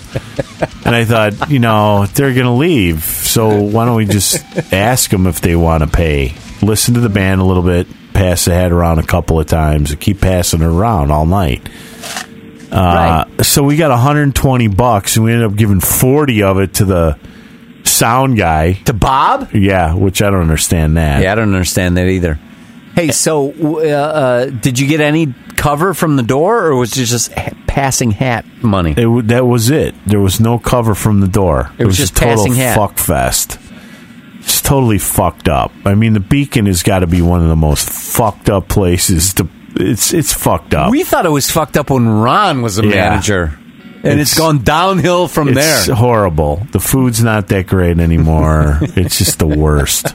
The service is Ugh. fucking horrible, John. And um, yeah, so I, I'm like, what the fuck is this shit? Whatever, it's fine. You know, there was nothing we could do about it. No reason to get upset. In the past, you know how I was. I'd be saying shit to Ron, like, how much did you take off the top?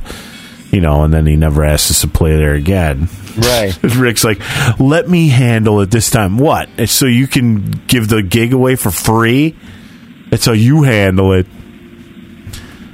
No, but uh, yeah, we did pretty good back in those days, didn't we? Oh yeah, Yeah. yeah, And we we would pack the place.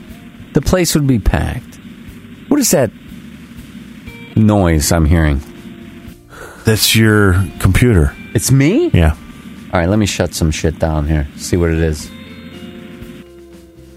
All right, figured out what it What was. is that? No, like it's my fault. I'm just asking the question, John. Just what is that noise now? All right, so the reason I had to cut out John after the first song is because the next day, Sunday, I had a triathlon in Pleasant Prairie, Wisconsin. right.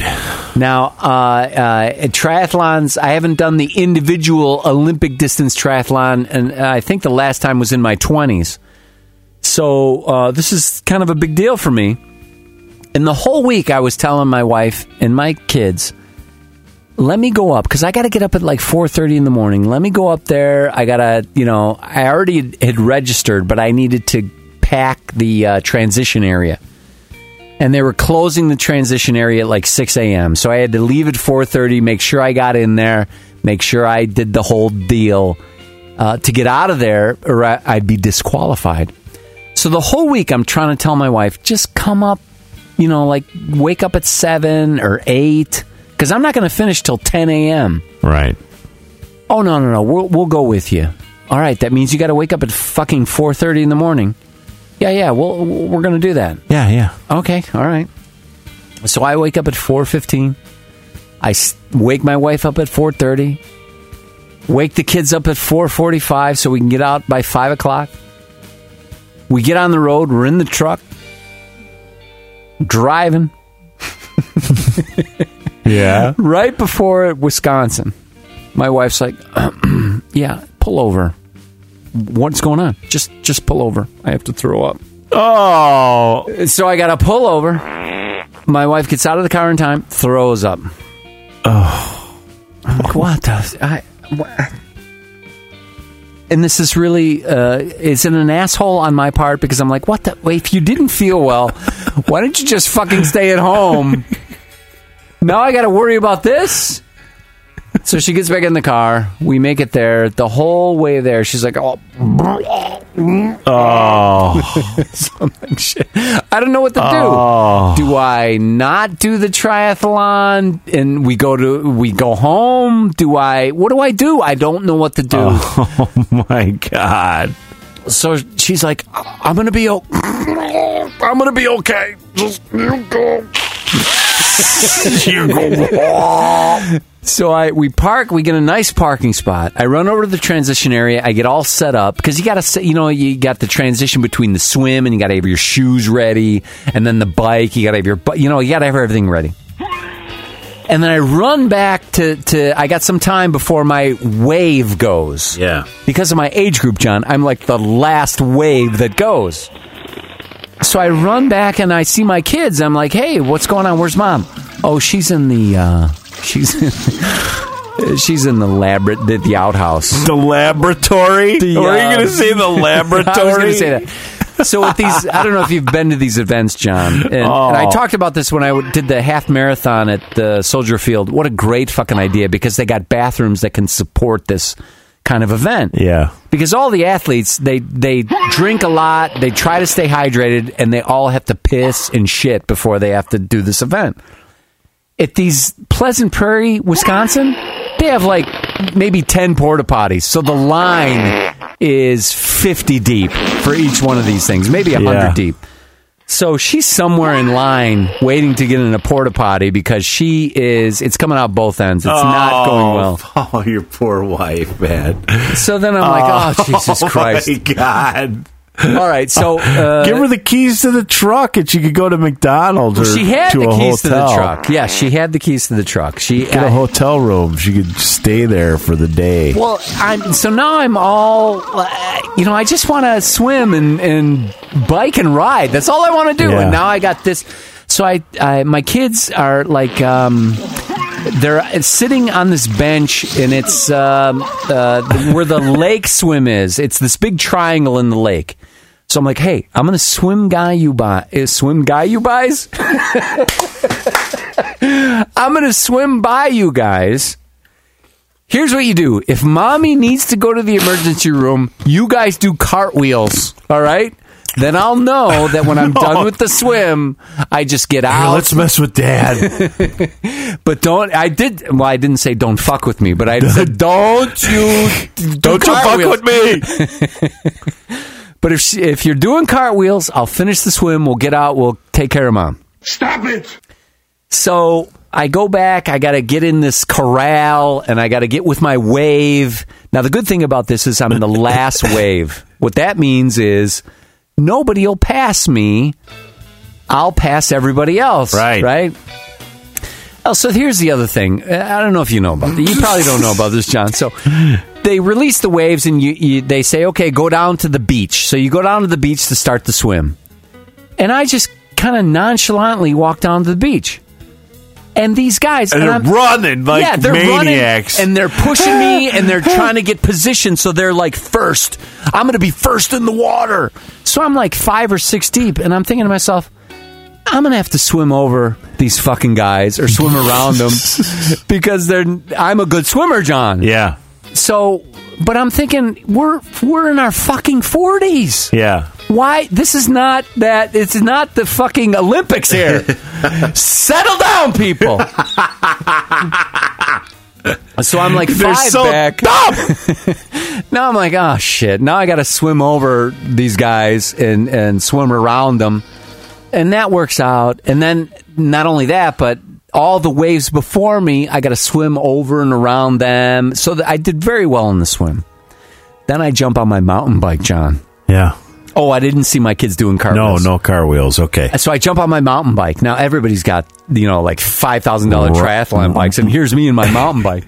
And your Murray from Target. No, no, no, it's a nice mountain Oh, bike. It's really nice, but it's a mountain bike, and it's a twenty five mile bike ride.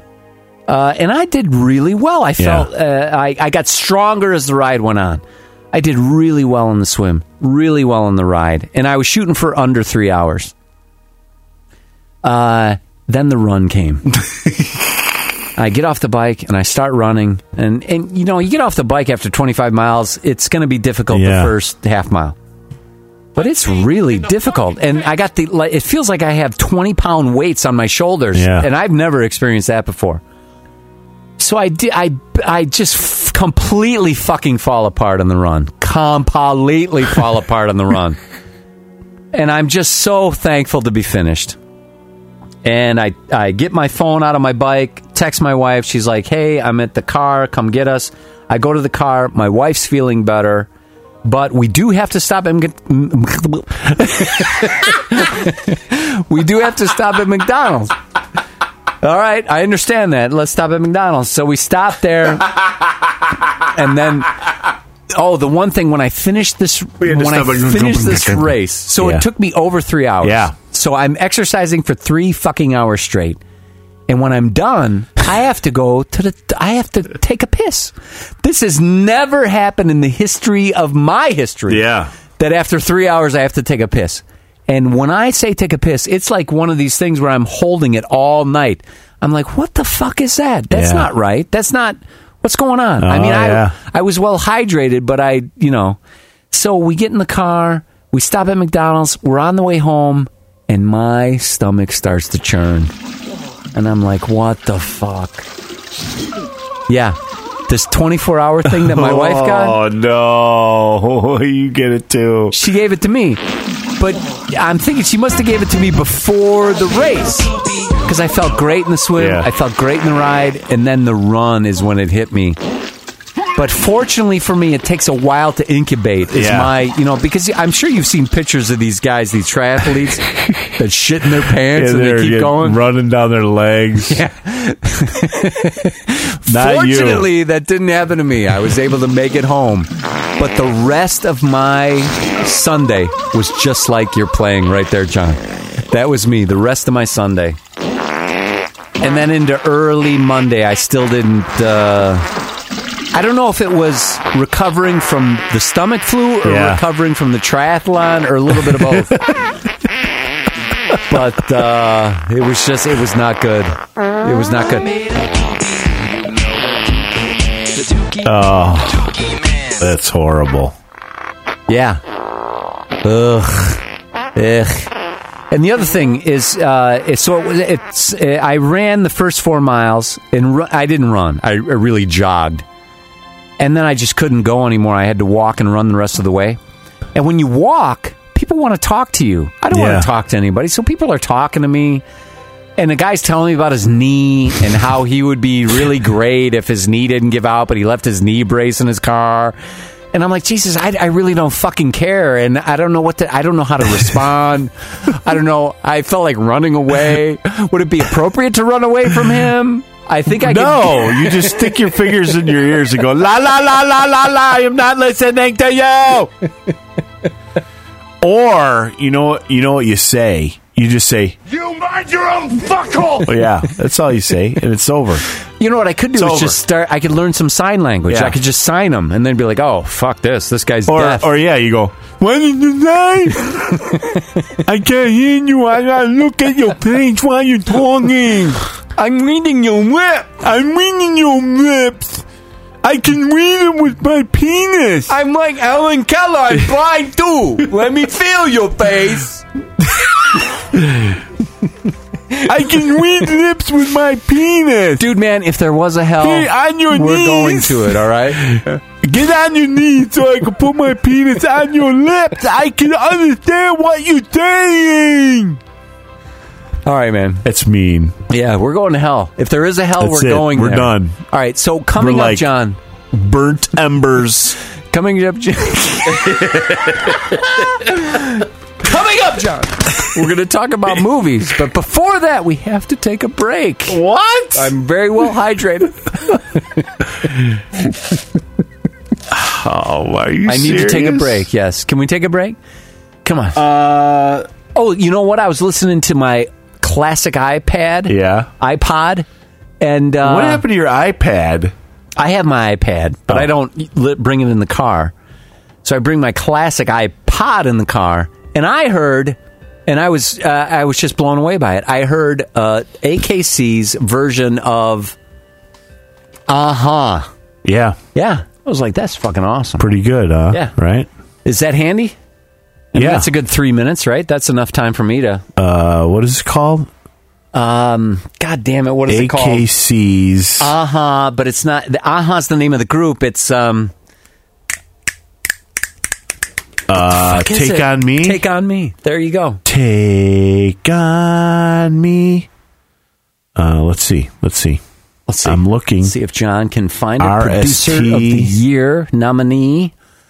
Looking in his library for Do you hear what I hear? Blowing in the wind. Blowing in the Wind is good. Best I don't know of if I both could. worlds. I don't know if I could do. Um, you know, have a bathroom break. Bathroom Blake. Uh, w- blowing in the wind is really short, isn't it? It's Hold like, on. You said "Take on Me." Take on me, yeah. It's it's a recent version of it. It's I don't know. What do you mean recent? we I- haven't been a band for Well, how many years? I mean, is it a studio recording? Is it? it was a recording we did in your basement. We it is. Yes. So it's a practice. It's a practice one. okay. let's practice see. one. Let's see if we can sort by name. All right. While you're looking for it, I, I really Hold on. Really is it the? Uh, is it this one? Wait. There's a couple of them. Oh, you know, the other good one I heard was the Cher one. What is that? Gypsies, Tramps, and Thieves. That's a good one too. Yeah. If you can find that one first. Really anything. There you go. This one.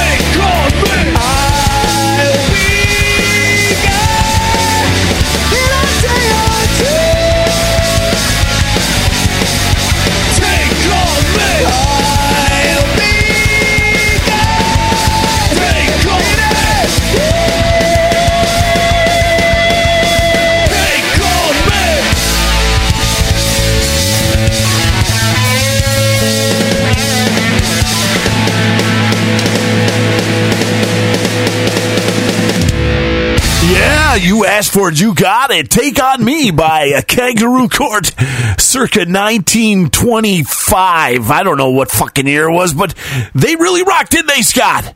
Right on, John. They really did. There you have it. That was circa 2009. Nine, something like that, or eight, or seven. I don't know. All right, John. Moving on to movies. John, you To- saw a couple of movies. To movies, Movies.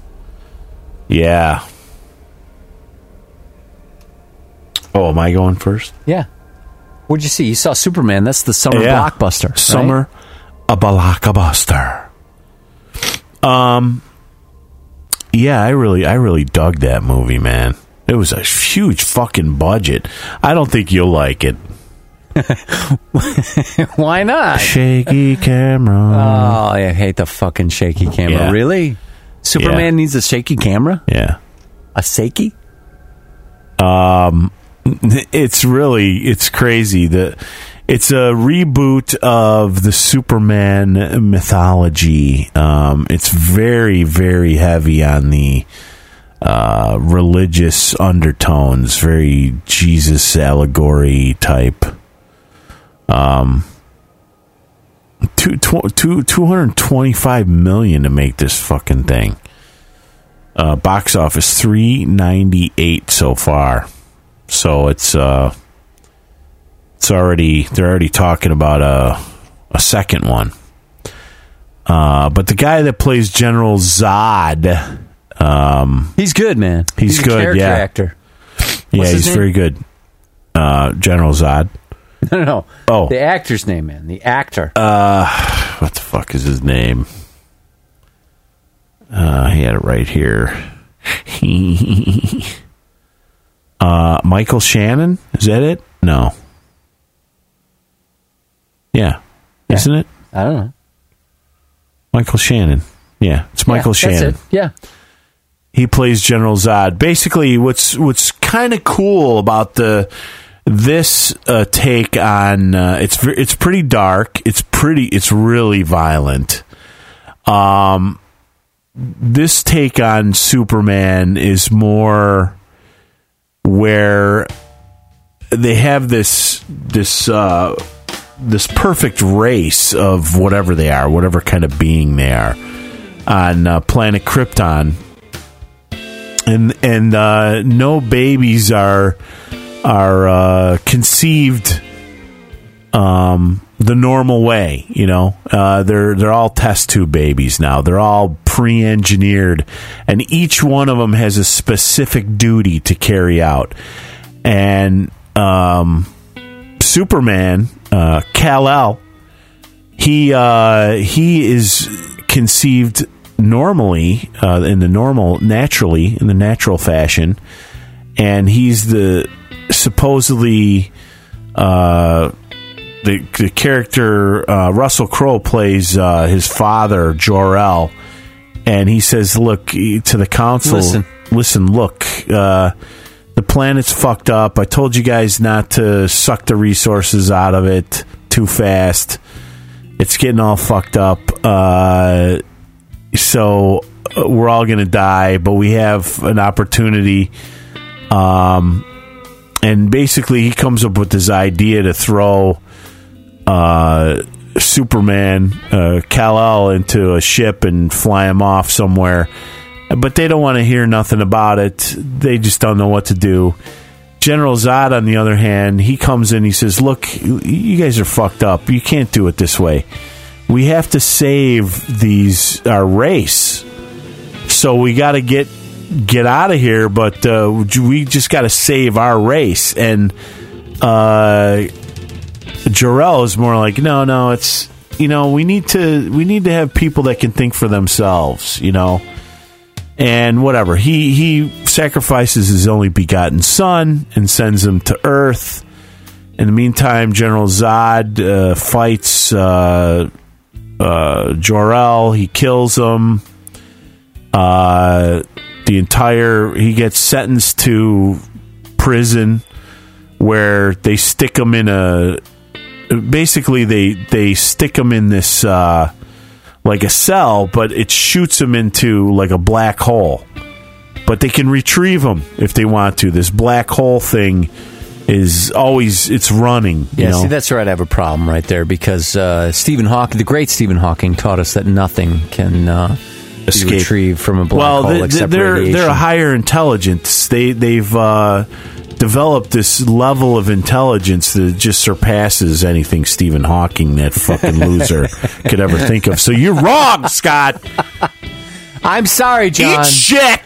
The law of physics uh, states that uh, that's not possible. Yeah, well, they cr- they uh, the, I'm not saying that they they uh, didn't create or they they're uh, what do you call it? Um, It's it's a it's a man made black hole, if you will, Scott.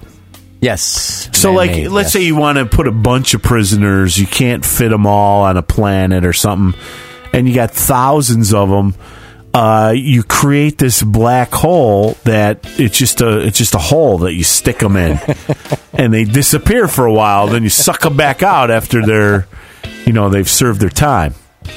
Anyway, uh, to make a long story short, um, you know, it follows the same kind of. So, you know, here comes Superman. He, he comes down as a baby onto Earth, and uh, then you have um, uh, what's his name, Kevin Costner and Diane Lane find him, and they, you know, they're Mary and Joseph, and they take him in and they raise him, and then he does some of these these super acts. He he finally starts as he's going through puberty. He starts coming into his own, and and these powers are overwhelming him. Like he can hear everything at once, and his eyes shoot fire out and stuff. And his mom kind of says, "Hey, man, just relax, learn how to control it." Blah blah blah. And uh, he doesn't right away uh, get into the suit, you know. Uh, there's a there's a scene where he's a fisherman, Scott. He's a crabber. He's a crabber on a crab boat, and he saves uh, some guys. Is he on um, the Discovery Channel? no.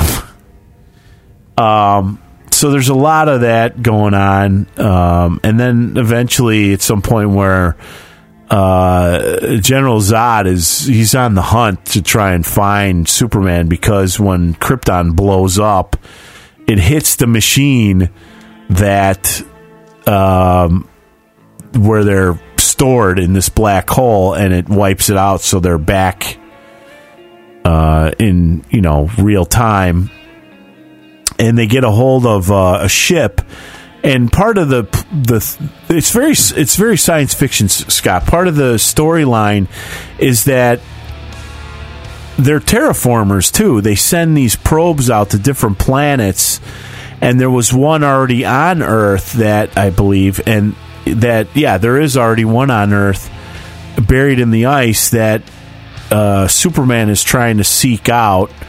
Uh, Kal El or Clark Kent is trying to seek out and and figure out what his little S means. This little little key that he's got. And uh, Zod is on the way to find him, and he's got a world engine where they basically they find worlds to inhabit, and then they run the world engine, and it changes the gravity of the world so they can live on it. Uh, because they're so fucking strong without that gravity. Uh, so he he decides, hey, here's what we do: we go to Earth, we crank the world engine up, we kill fucking everybody, and we take these little embryos that we got that are test tube babies, and we turn them into people, and we've saved the Kryptonian race. And uh, at the same time, Superman's trying to stop him because you know he he loves the um, the humans. And there's some line there that I that I didn't quite get where he was like, "If you love them so much, blah blah blah, whatever. Why would you sacrifice yourself for them?"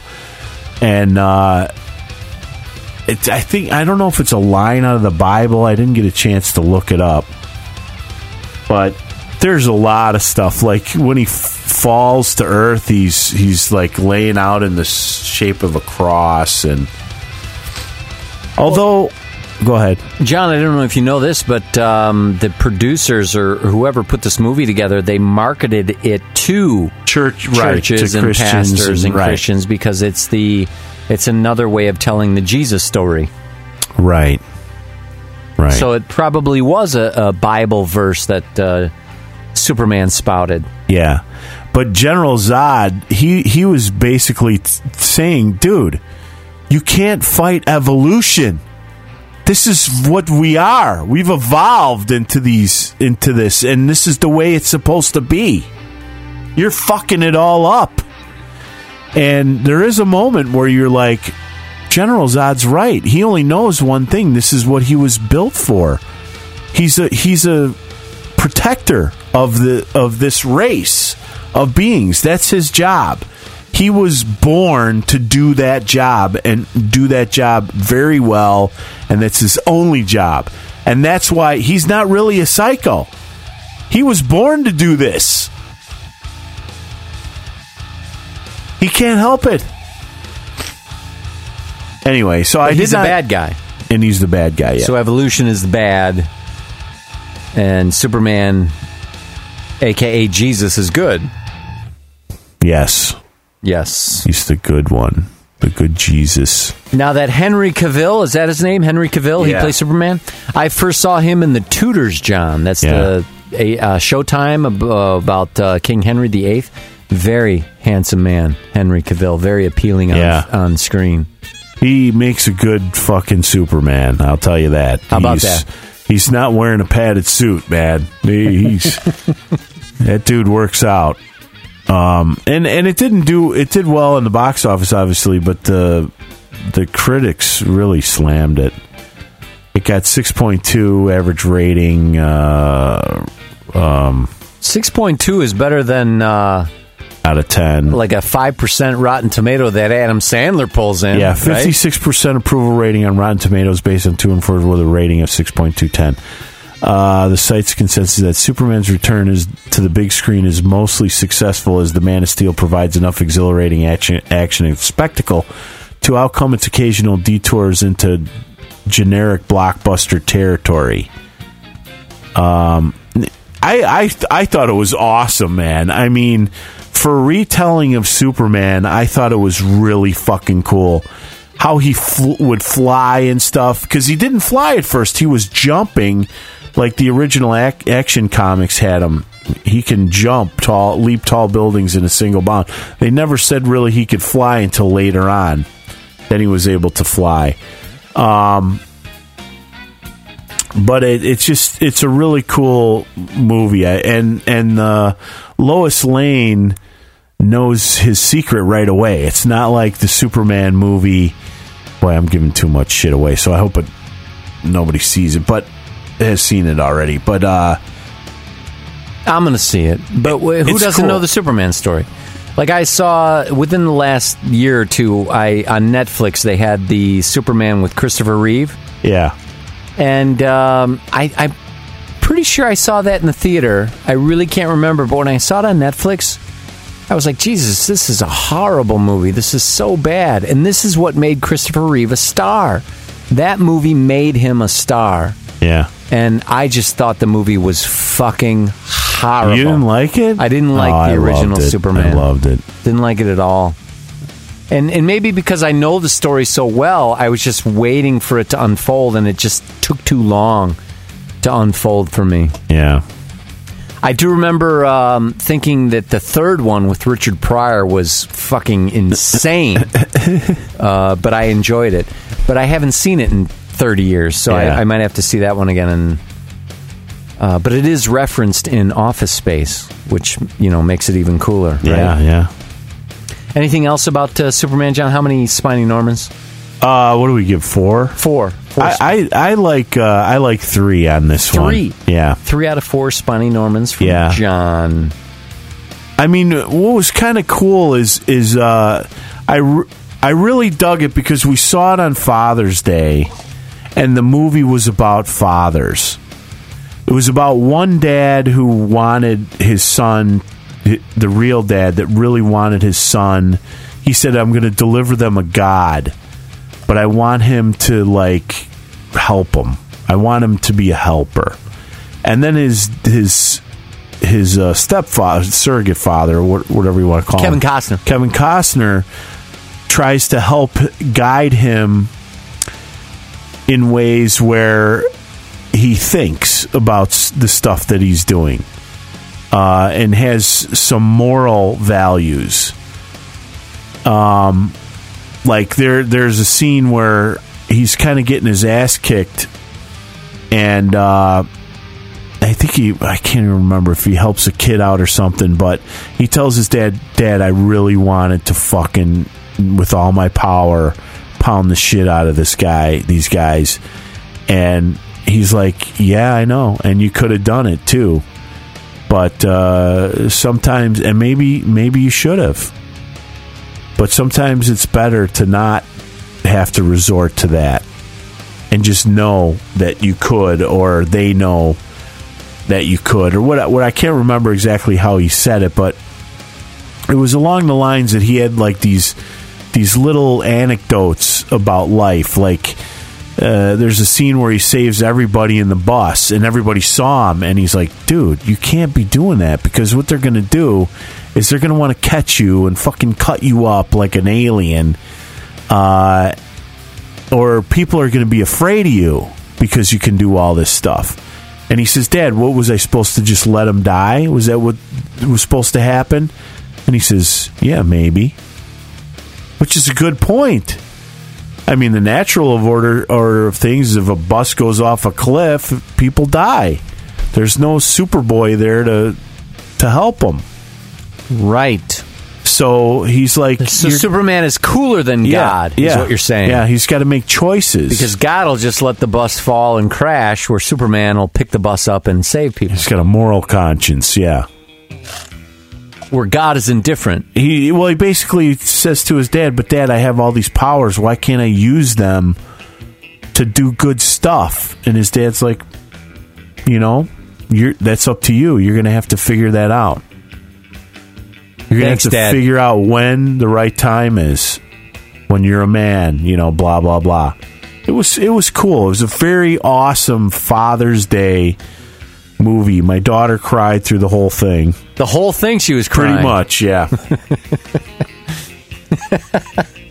but the fight scenes were just like uh yeah, I'm thinking who the fuck is going to pay for all that damage?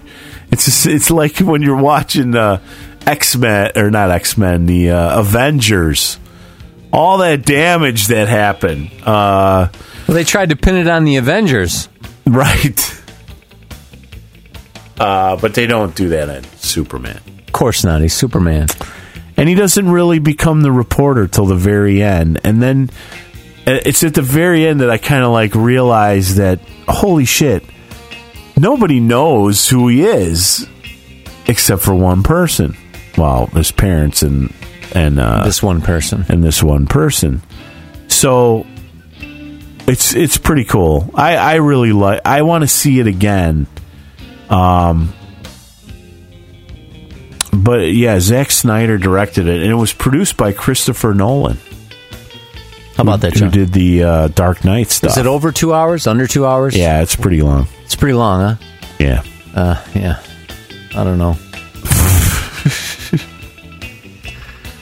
so they're talking about a 2014 release of a sequel, and I don't know how they could do a Justice League film featuring Superman without bringing Christopher Nolan? Christian Bale. I mean Christian, Christian Bale Bale. back and having Nolan. Is Batman? Yeah. Yeah. Is he is he up for that or what? No, I think he said he was done. I'm with that done. Last one. Oh, good for you. La da da da. All right, John. Well, I saw the movie that uh, knocked off Superman at the box office. I just saw that today, John. Monsters University. Um, so this is the prequel to Monsters Inc., the great Pixar film with Sully and Mike uh, about monsters, and they scare kids, you know, and then they get energy for their universe or whatever. Yeah. And then they find out, well, no, but if you make them laugh, you get more energy at less effort. But this is the prequel, so it's it's Mike Lazowski. Is that his name? I don't know. Growing up, getting um, uh, turned on by monsters, wanting to go to Monsters University, and how he, he Here's a guy who's upset about the goddamn black hole who's watching movies about monsters. I got to tell you, I like this movie. I think it was as good as the first one. Yeah. Now that you mention it, getting back to the black holes, John, here's the other problem with the Superman black hole thing where they throws General Zod into the black hole. I'm assuming you have jail time, right? So was he? Was it a life sentence? What was it? Was it? Um, how long? What was the duration of his black hole stay when they imprisoned him? I'm digressing here. It wasn't long because it was just a couple of days before the the kryptonite, the Krypton blew up, and then he was flying around trying to find uh, uh, Kal-El. Um, oh, I, I, I left out a, uh, an important part. Basically, what happened was there's a codex that is what they have the entire uh, genetic codex to preserve the Kryptonian race. Uh, his father, who is the science genius of the community, um, Jor-El, encodes it into um, uh, Superman's Spit DNA. it out, man. Into Superman's DNA. And what is it? It's just it's I don't know. It's they keep calling it the codex. what is the it do? genetic codex of it's it's of their everything you- I guess so. Of their history? yeah. Of everything. So he's got like all their stuff, their knowledge. He can build houses. He can. He's a science guy. So they can extract it from his DNA. Yeah. All right, so getting back to the black hole. When they put Zod in the black hole, what was the duration that he was supposed to be in the black hole? I don't. I don't remember. Here's where it fall apart. Let's say it's 20 years, Where right? it fall aparts. Okay. Here's where it fall. Here's where it fall apart. let's say it's 20 years. All right, now let's talk about general relativity, John. So general relativity, uh, space and time. Uh, and Newton said that time is always consistent. Einstein said no, it's that's not true. It's not. so what general relativity proves so far, John, is that, for example, uh, you've seen Planet of the Apes, right? Yeah. They went and they traveled at almost the speed of light, and then they came back and they crashed into this planet. It turned out to be Earth. Sorry, there's spoilers, but it was Earth way in the future. Yeah. So general that was based on general relativity, the ideas of general relativity. So if you took a spaceship and you flew away for 12 years from Earth and you accelerated to almost the speed of light and then you stopped and you turned around and you came back almost at the speed of light and it took you 12 years there out and 12 years back, 2 million years would uh, have elapsed on the planet Earth, right? Now, uh, acceleration and gravity are the same thing. That's what general relativity Yeah. says. Hey, look. hey, take hey. it up with Robert Bernstein Hey, hey. and George Papp. So uh, From just let 1961's all right? Adventure Let Comics. me finish. If you and this these ideas were known in 1961, they should have known better. So uh, the same thing with mass. Great mass causes the same effect. So if you have a black hole, what that means is. If you orbit a black hole, let's say you take a spaceship and you, you're able to orbit the black hole and then you're able to escape the orbit of the black hole, it's equivalent to orbiting the black hole for 25 years, escaping, and now 2 million years have passed on Earth, right. right? And there's cartoon monsters. So if okay, you send, whatever. if you send, what's his name, Zod, Yeah. to a black hole. Let's say it's 25 years. If you send him there for 25 years, it's 25 years to him. It's two fucking million years for the people on Earth. so that doesn't make I have- any sense I at have all. No idea. It's it the doesn't make any sense at all. Phantom Zone they sent him to. the Phantom Zone. No, he wasn't in there that long. Right, because of this Krypton blowing up Yeah. and, and uh, releasing him early. He got early release. Yeah, free. So we're talking about hypotheticals here. Yeah, If they did sentence him for 25 years, that's actually 2 million years Earth time. So this whole black hole thing kind of really falls apart. The whole idea, the whole concept listen. of putting somebody in a black hole to serve jail time. It's it's called the Phantom Zone. is the technical term on Krypton. All right, moving on. Getting back It's to called the Phantom Zone. You know what? I don't think uh, that fucking guy on what's your show that you love? What is that show? Uh, Sick Skeptics Guide to the Big Universe. Bang uh, to your Big Bang anus. Sheldon. I- Yeah, I don't Sheldon. love him. He's a, he's a string theory guy. I'm not into Oh. string theory. Oh. Yeah. Well, then the other guy then maybe you love him. you love Superman. Leonard? Leonard, yeah. Not really. Not really. I like uh, Raj. Okay, Raj, he Yeah. likes Superman too. He's an astrophysicist. Yeah, I bet he believes in the Phantom Zone. I bet she doesn't. Yeah. All right, moving on, John. Getting back to a movie that was uh, well put together in within the realm of physics that it created for itself, Monsters University, where they do create portholes into Oh wait, here it is. into our universe. Yeah. Oh, really? Yeah. Okay. In your little cartoon world. Yes, it's okay cartoon then. world. But not in some comic book. It can't be real. If you're basing your comic book on the realities of this universe and physics in this universe, and they explain why Superman can fly because on Krypton they don't have the gravity, the, you know, the whole deal. So they try to provide some explanation, but the concept of putting a prisoner in a black hole to serve jail time is not Look, well thought that's out. That's my interpretation not of well it. thought out. The inmates of the Phantom Zone reside in a ghost like state of existence from which they can observe but cannot interact with the regular universe. Inmates do not age or require sustenance in the Phantom Zone. Well, there you go. Furthermore- They do not age, right? Furthermore, they are telepathic and mutually insubstantial. As such, they were able to survive the destruction of Krypton and focus their attention on Earth. Well, there you have it. I'll Yeah. have to see it for myself. Okay. And provide a full report.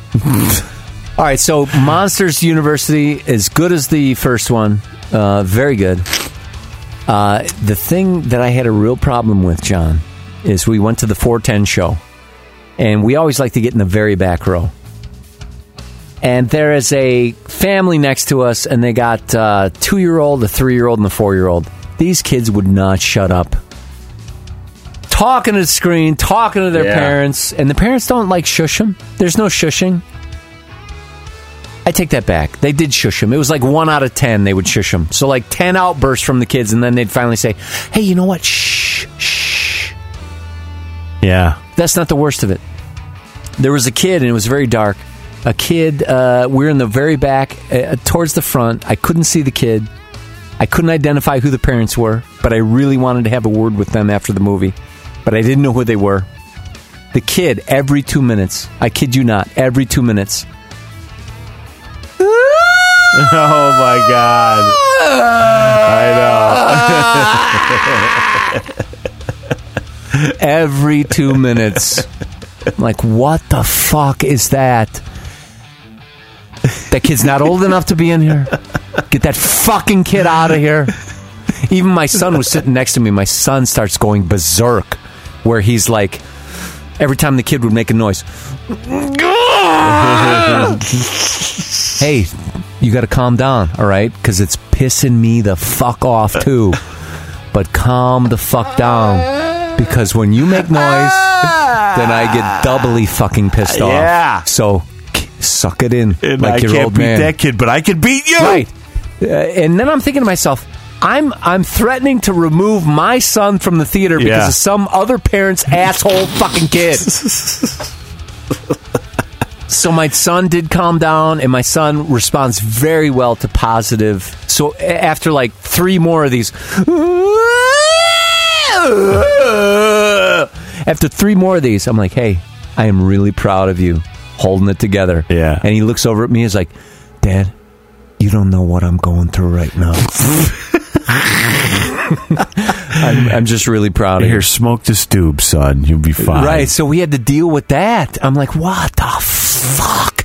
And then, so at the end of the movie, I sat up to try to see can I identify who this parent is? Because I really want to have a fucking word with them and say, fuck you, is basically what I Yeah. wanted to say. Uh-huh.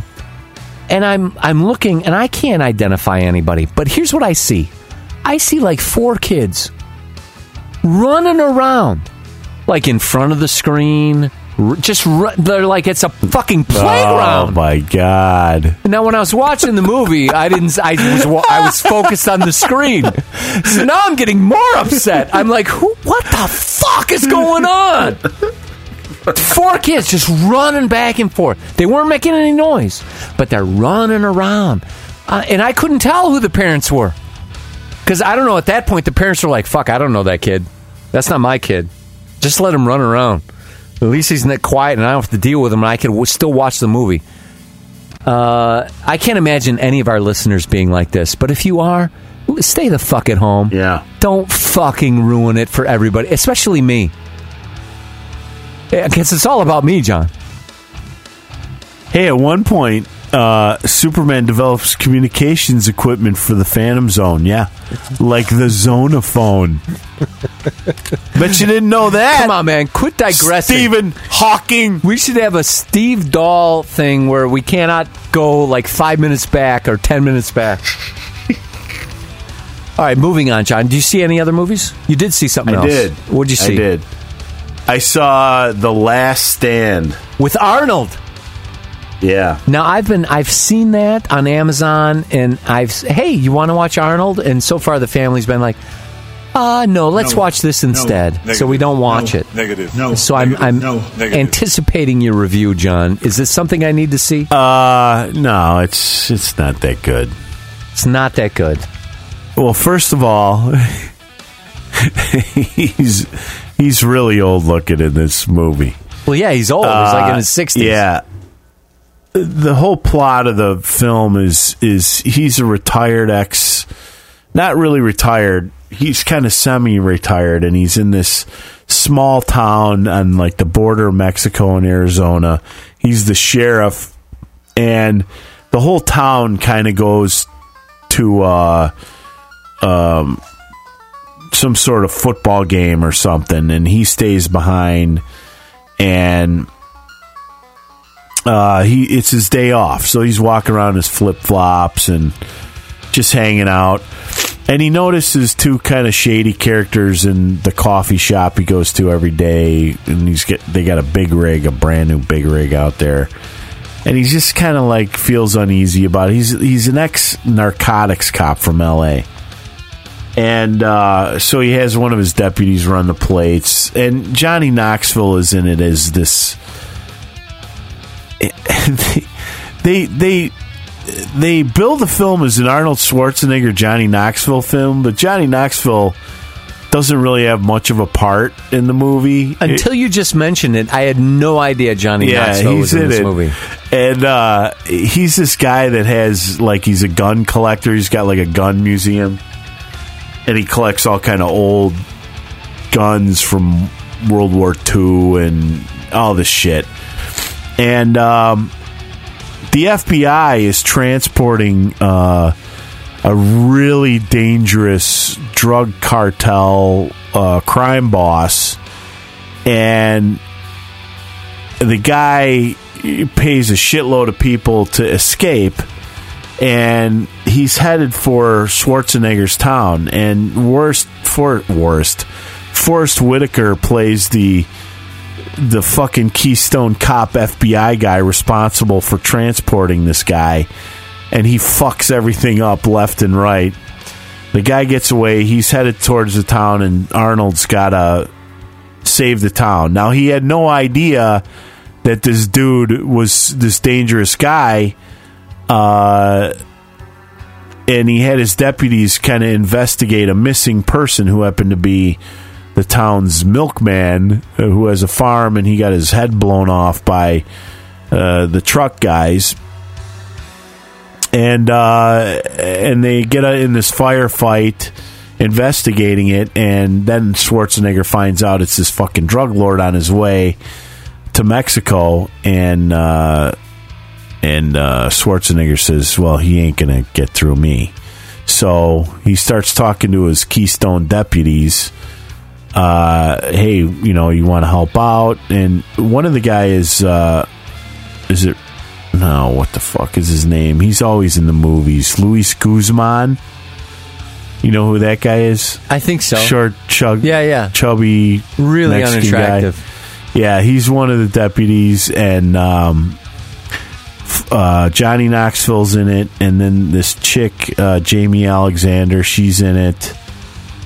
Um, it's it's not that good, but what's what's it, there's just a lot of killing and a lot of uh, gun battles, a lot of explosions. But what's really funny is you know how Schwarzenegger has that hairdo? It's kind of like comb back. I, well, for some reason they didn't like fix it, so it looks like he looks like he's wearing like a clown wig. His Maybe it is. his hair looks like like he he smoked one of those exploding cigars, and his hair's like pff, sticking straight up all over the place. You know, and he's got some lines. I don't think he ever says "I'll be back," but uh, it's it's not that great. But it was a little bit entertaining. My wife and I watched it, and ironically enough, it got sixty percent fresh on Rotten Tomatoes compared to fifty six percent for Man of Steel. wow. How many spinies you give it? Well, here's the thing: it was thirty million dollar budget. It made thirty seven in the box office, so it didn't do very well. I'd give it two. Two out of four. Yeah. Well, I mean, it was fun, and there was some some parts that made me laugh out loud. Um, but uh, it's it's just kind of like horrible the way they did it. It's kind of like a, it's kind of uh Arnold Schwarzenegger shoots everybody, um, like a Terminator slash Fast Five because there's like some super super fast Corvette in the in the film and um and it just so happens that the escaped convict is an ex like Formula One race car driver or something. So Formula One, those get, guys get paid billions of dollars. Why would you become a Yeah. criminal if you're a Formula yeah. One driver? Well, I think he was growing up as a kid before his uh before his um his career in uh, crime. Speaking of hair, John, you mentioned Arnold's hair. Uh, Yeah. uh, Netflix has Avengers on Netflix. Yeah. So I watched that with my son, and I whenever Captain America comes on the screen, I'm looking at his hair. I'm like, is that real? What? That doesn't look real. Captain America's hair. Did do you notice that, or is it just me? I don't know. I don't know. It Maybe. I'm like, is He's that, got a comb to one side because he still thinks he's in 1947. Is that what it is? It's the style Yeah. that throws Yeah. me off because of the style. Yeah. But I'm looking at his hairline. I'm like, what? that's not. What is going on there? That's not right. Something's wrong. And I'm mesmerized by his hair, and I can't. Yeah, you being an aficionado. I am an aficionado 'cause you have so much. My lack of hair makes me an aficionado, Yes. John. Yes. All right. Uh, moving on, John. I saw the greatest summer blockbuster of all time. Yeah. John, are you familiar with this movie? No, You know what? when I went to bring it up on the interwebs Yeah. here just now to talk about it, I couldn't remember the name of it. so that's a problem. that's that's. See what I'm telling you? So I looked up End of Days, right? End of Days. that's, the That's one an with Arnold Arnold. Schwarzenegger Yeah. movie. And I look at the, I didn't see it was with Arnold, and I'm looking at the rating, and it was 5.6 out of 10. I'm like, 5.6 out of 10? Who the fuck are these people that don't like this movie? This is the greatest fucking movie ever. But I was looking at Arnold's movie. So Yeah. then when I looked up the real movie, John, which is called This Is the End. Uh, you've heard about this movie, right, John? Yeah, While attending a party at James Frank James Franco's house, Seth Rogen, Jay Baruchel, and many other celebrities are faced with the apocalypse, John. That's the summary. 8.0 out of 10. And uh, this is one of the greatest movies I've ever seen. One of the greatest comedies Yeah. I've ever seen.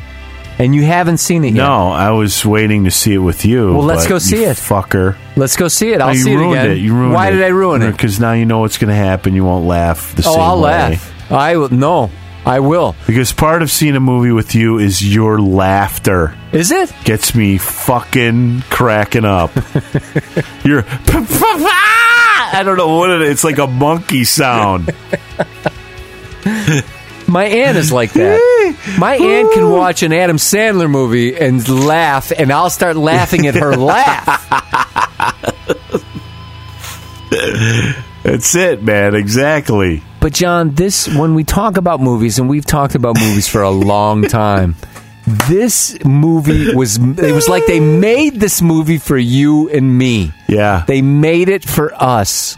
I mean, it's got the apocalypse, it's got the religious bullshit in it, it's got celebrities, it's got uh, humor, it's got uh, dick jokes, it's got Emma Watson in it. I mean, it's just so fucking fun and good, and it's not really uh, uh, something you say in the same sentence. Armageddon and fun at the same time. Right. But they managed to pull that off, and it's a great fucking time. Fun Mageddon. And I would imagine that they half the movie, or more than half the movie, they were baked. So I think the only appropriate way to see the movie is baked. Yeah. See what I'm saying, John? I hear you. I see it. Yeah. So let me just. Uh, there's one. Why does my nose always run down here? I don't know. Is it because we're below sea level? Are we? I don't know. It got 8.0, John. I already mentioned that. 8.0 out of 10. I don't know what's wrong with those other 2.0 people. Uh, but here's from the trivia. Uh, let me find it. Uh, Seth Rogen stated in an interview that at one point during production, every main cast member took him aside and told him that they couldn't do what he was asking them to do because it was going too far and getting too extreme. James Franco was the only cast member that never turned anything down. That's right, man.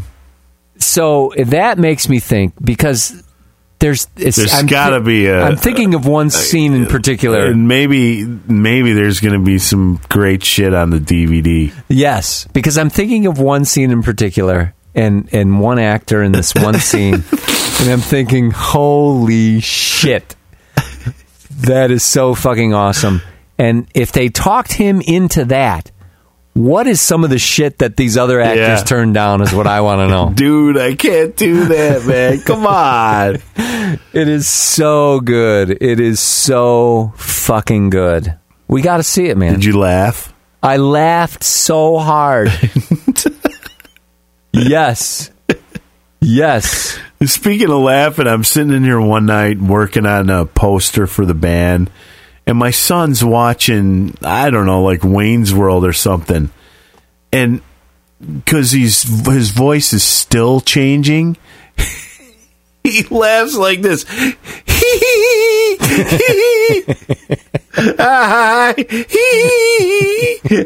Oh my god! And you didn't record it? Uh, Come on, man! I couldn't. I didn't have time. Well, you know the the audience that I saw it with, it was during the day and there wasn't a, a lot of audience and I was like the, one of the only ones laughing. and I remember thinking to myself, "What's wrong with you people?"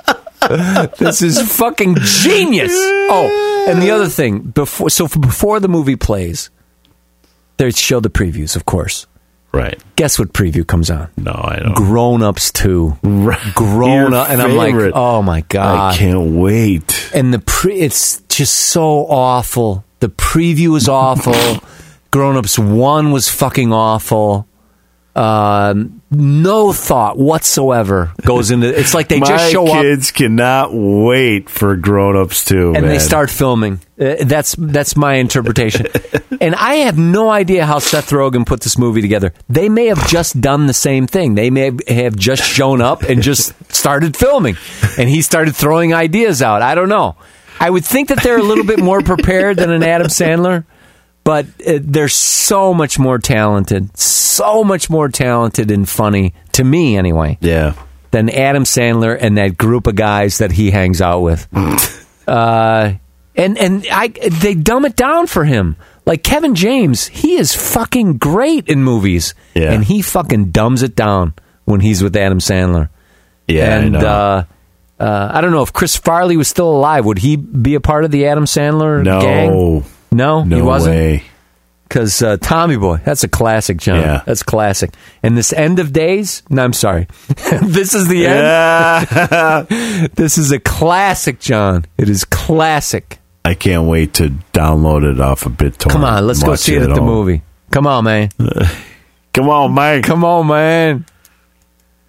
Friday, We we'll go got- to lunch and then we'll go see it. I can't. It's the last day of the month, oh, with your man. last day of the month. When are you going to quit this job? I don't know. I don't know, man. There's shit I got to do. But anyways, uh, are you going golfing Saturday? I'm not. It's my anniversary. So what? I got anniversary things to Oh, do. the whole Oh, day? yeah, my whole day is the anniversary. Oh, sh- well, I know it's the. Well, here's the no, other you didn't get married the whole day. Oh no, I did the whole day. Yeah, you sure did. It started the night before. Okay. But here's the thing. yes, massa. I go, ba- I, you know, I, I, uh, this, so this thing that Marty posts this message on Facebook, right? Right. So I'm like, okay, well, yeah, okay, let me see if I can do that. And I go, I keep going back to that, and there's no fucking information. I think the only thing he gave was the date. And, and I may even be wrong about that. But he gave the date, June 29th, right? That's Yeah, the date? Yeah. I don't know where the fuck this is. I don't know what time it is. Well, we all know because we've done it before. yeah, but I don't know. I mean, I'm just invited. I'm just the first. What do you care? I need to know. Like, let's say it wasn't my anniversary. I, need didn't to need to know. Where is it at? How about that? what time is it at? Is it at 10 in the morning? Is it at 1? Is it at 6? When is it? I don't know. He doesn't include that information. I am so surprised that he is still like he he has a career and he has a uh, a home or whatever he, that he got married and he has children. I'm amazed by that. That amazes me every goddamn day Amazing. that I think of Marty. it's amazing. Yeah. So, what about the? You never finished your story about the movie uh, with the cartoons. Movie with the cartoons. Yeah, did you give Spiny Normans? Oh, Spiny Normans. I give that three and a half out Three of and a four. half. Yeah, yeah. I'd probably give it a four out of four if that kid wasn't moaning the whole goddamn time. And uh, end of times, end of days, whatever the fuck that movie we just talked about. This is the end. Yeah. that's it. They should have come up with a better. That's it. They should have just called it like uh, Celebrity Apocalypse or something. I'd remember that. Um, I give that four out of four, John. wow! Four. It's like they tailor made that movie for us. Yeah, Yes. Everything you talk about and everything I talk about uh, in a movie, it makes you think. You like the explosions. You like to see it on the screen. We like funny. It's all there. It's, all, there. There. It's all there. The only thing that's not there is TNA. That's it. Yeah. There's really no TNA. ah, you don't need that. After the first 20 minutes, you really don't see any women until Emma Watson shows up and she's there for maybe five minutes. All right, I got to see it. It's so good. We got to see it together, man. At the theater. It's sehr the gut. theater, man. Sehr gut. It's sehr gut. Yeah. I we saw a movie. I can't remember the movie. My wife and I uh, went to see, and uh, this fucking guy is talking in a normal voice to his girlfriend or something. The whole fucking movie, not the whole movie. And finally, I turn around. I go, "Shh." and uh, she says something to him like, "Hey, be quiet." I don't give a fuck like that. He says. I'm like, okay. I'm thinking, what can I hit this fucking guy with? So I see him get up and he starts walking down the stairs. And I'm like, oh fuck, he's coming over here. And the dude is like six four. He's wearing a really tight white t-shirt. His muscles are bulging out, and I see he's got a fucking cast on his on his left arm, like he broke his arm or something. And they mm-hmm. left. He didn't even look at me. Hmm. I was like, whew. I thought it was going to go down, man. I had it all worked out in my mind, okay? He's going to come walking over by me, and I'm going to have to shove him over this railing in front of me. I see the cast. He can't do much with that. Uh, all So right. you were working it out. Yeah, I was working out my plan of, of uh, how I was going to get him knocked down and then run for my life.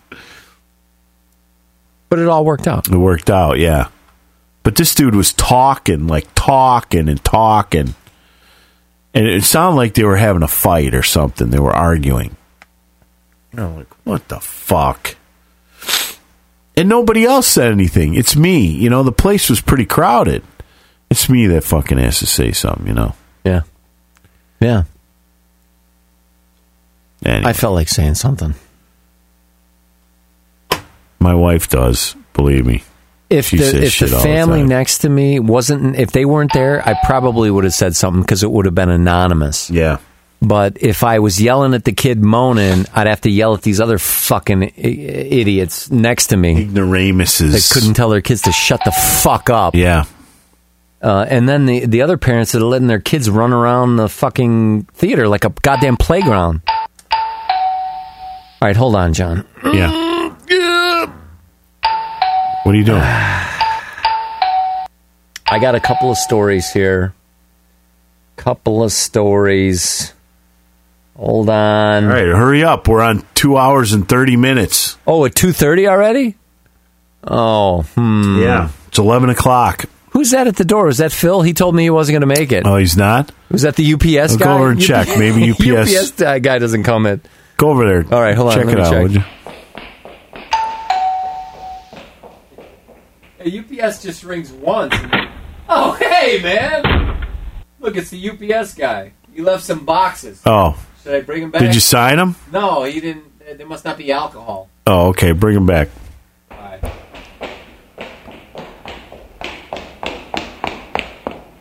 Yeah, I'll just put them down here. This big fucking fly in my office. What is this? How does this thing get in here? Here, I'm. Oh, I'm putting the boxes down. That's pretty pretty late delivery for UPS, Yeah. man. All right. Uh, he told me I needed to get something for the movie, so get this, John. That came up from Mexico. Science. Are you ready for science? science, no doubt. Outlawing drugs such as cannabis, magic mushrooms, and other psychedelic substances amounts to scientific censorship and is hampering research into potentially important medical uses, leading scientists argued on Wednesday. Laws and international conventions dating back to the 1960s have set back research in key areas such as consciousness by decades. They argue in the native, I'm sorry, the Nature Reviews Neuroscience. The decision to outlaw these drugs was based on their perceived dangers, but in many cases the harms have been overstated, said David Nutt. I think we've talked about him before, haven't we? David Nutt? A professor of neuropsychopharmacology at Imperial College London. Pharmacology. The laws have never been updated despite scientific scientific advances and growing evidence that many of these drugs are relatively safe and that appears to be no way for the international community to make such changes. How about that? That's good. I think the tide is turning for the weed. I read another story about um, the mayors, all the mayors uh, sent a letter to the federal government and said, hey, back the fuck off. Let us decide how we want to regulate the weed, okay? So, Right. So dump the federal laws. Let us handle it. Uh, so there is a I, the tide is turning, John. The question is, when will it be legalized? Not from a medical perspective, but when will it be legalized for recreational use? That is the question. And I'm sure it'll be state by state, but when will all the states adopt it?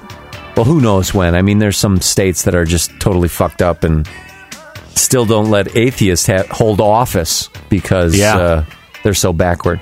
So who knows? All right, John, let's see if I have any other science.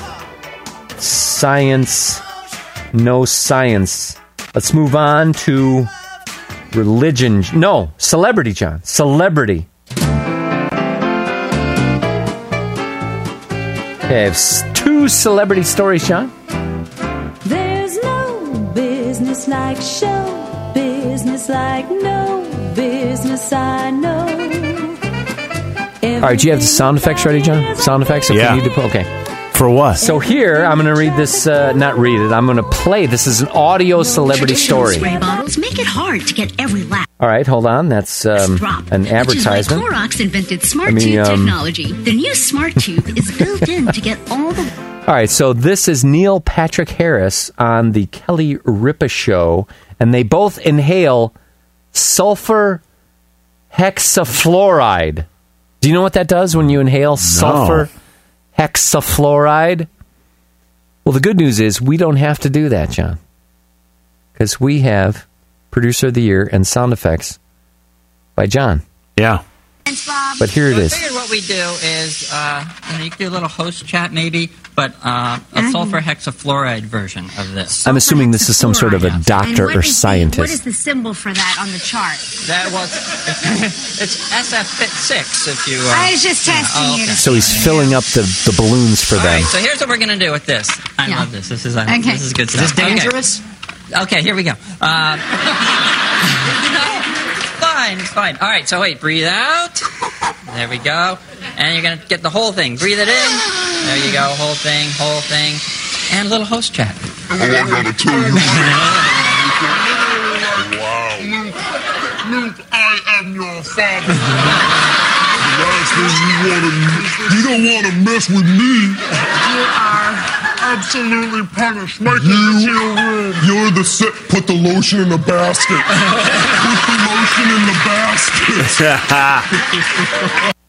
Did you ever hear about that? No. Sulfur hexafluoride. Yeah. Now I know that uh, helium it raises your voice. Yeah.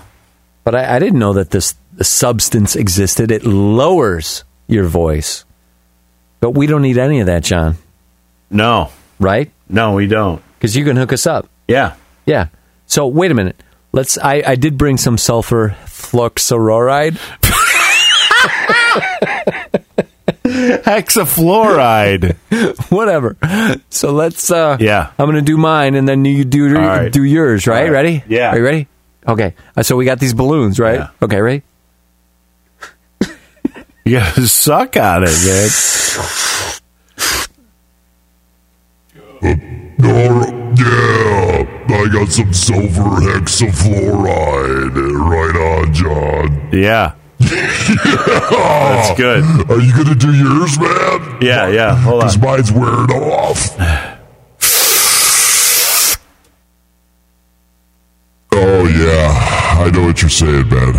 Whoa. right on, man. Yeah. Let me take another hit. Hold on. I feel like uh shit. It makes you feel like a radio DJ, doesn't it? It sure does, Chuck. It's the morning zoo. Yeah, yeah baby. I feel like a morning DJ. This is some good shit, man. We gotta do this more often. Hold on. Hold on, ah, man. I also brought some helium in. Oh, you did? Yeah, let me. I'm gonna do some helium. All right, all right.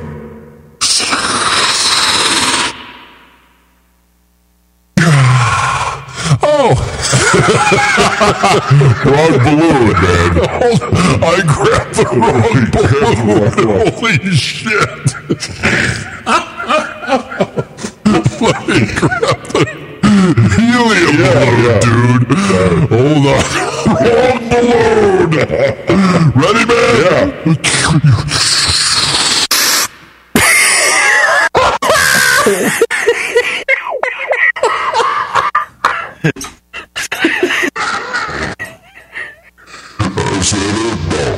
Wish.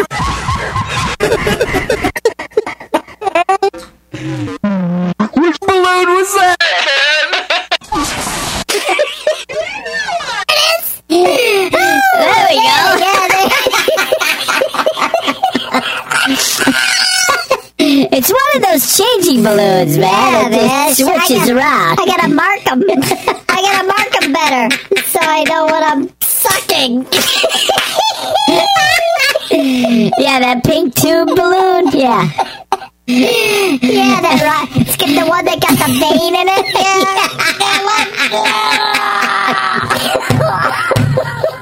Yeah. That's a good one, man.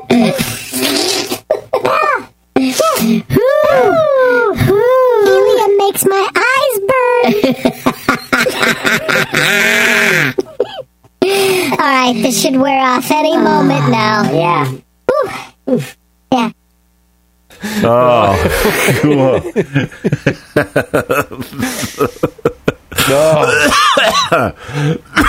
wow. Yeah, we gotta- hexamorphide or We gotta whatever that more is. of those balloons. That's, something- that's out of sight, man. Out of sight. Where ah, was I? Nexafluoride. All right, other ce- this is other celebrity news, John. Other celebrity. Uh, this is Miss Utah. Now I don't know if you remember, John, but we played Miss North Carolina. Um, no, we can't play this one either. No. No, it's been blocked by NBC Universal. Uh, but apparently, Miss Utah gave an answer to a question.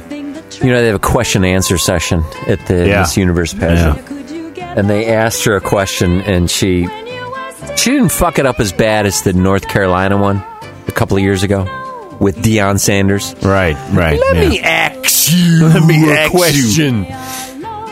Uh, but it was it was pretty uh, pretty funny. Uh, but uh, apparently, I can't find it. Maybe you can find it. The one I look for is blocked. It's taken offline by NBC Universal. What is? What is it called? It's Miss Utah from this year's Miss. I don't know if it, it, it must have been Miss America, right? It wouldn't have been Miss Universe. She wouldn't have been Miss Utah. She would have been Mrs. America, right? Yeah, what is she call, talking about, though? Uh, what do they ask her? They ask her about education. The big question? The big question is about education. And you could, you can't find it? I can't find it. Can you find it? Uh, let's see here.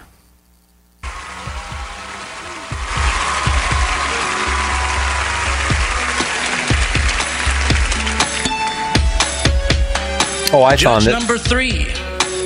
NeNe Leakes, your question, please. I haven't heard it yet, so A recent report shows that in 40% of American families with children, women are the primary earners, yet they continue to earn less than men.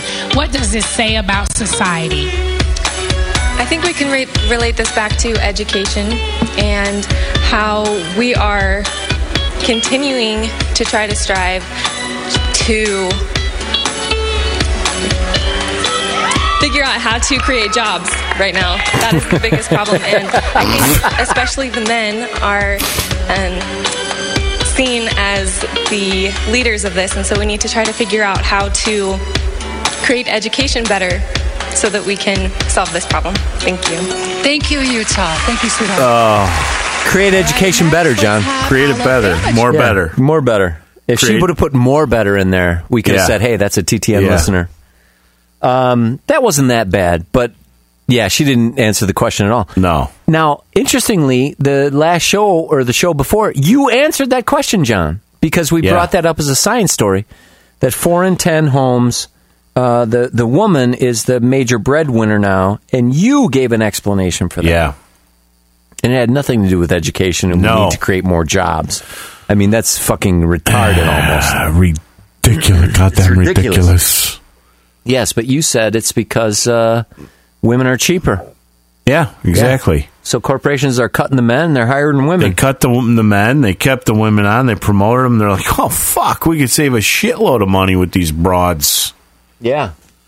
Now, if Miss Utah provided that answer, how about that? Yeah. I think that would have been uh, b- bigger headlines than her horrible answer. Because they don't have maps, and so they can't whatever. Yes, because we need to do education more, better, Better. and and because the so men, it'll create jobs. because the men are in charge of that, and I don't know. Yeah, that scares me, man. That scares me. Those are the women that get on Fox News. and become uh, news hosts. Is that what you're saying? Yeah. And people listen to him, Oh, she's hot. She's got to be smart. No. No. Not at, not at all. No, but I, I will say that in my own personal experience, um, the more attractive the woman, the more benefit of the doubt I'll give them. I guess the more chances I'll give them. let me let me digress. It, when I was younger, that was certainly the case. As I've gotten Right. older, I guess I've gotten more cynical. Yeah. And I I just yeah I can just figure it out right away. you know, because when you get older, you got less time on the planet, and you're not going to waste it with somebody like that. You know what I'm saying, John? Right. Yeah. All right, so that was celebrity. Let's move on to religious news, right. John. Religious news. What do I have here? Uh, very appropriate background music, John. Thank you.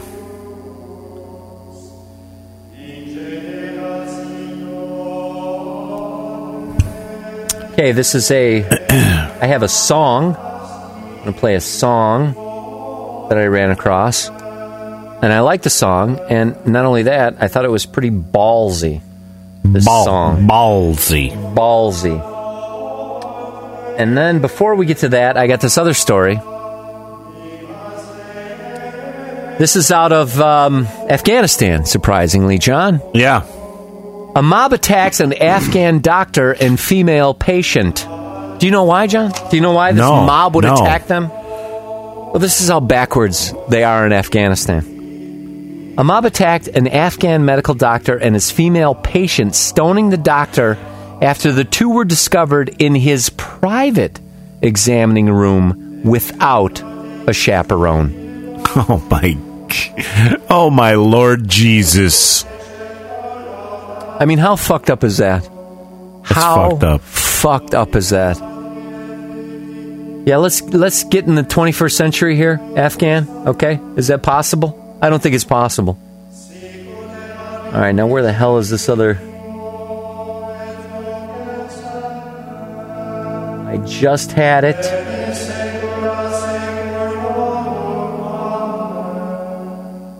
God damn it! Hold on. One moment, please, John. You mind your own fuckhole! Punch me in the fucking face! No doubt.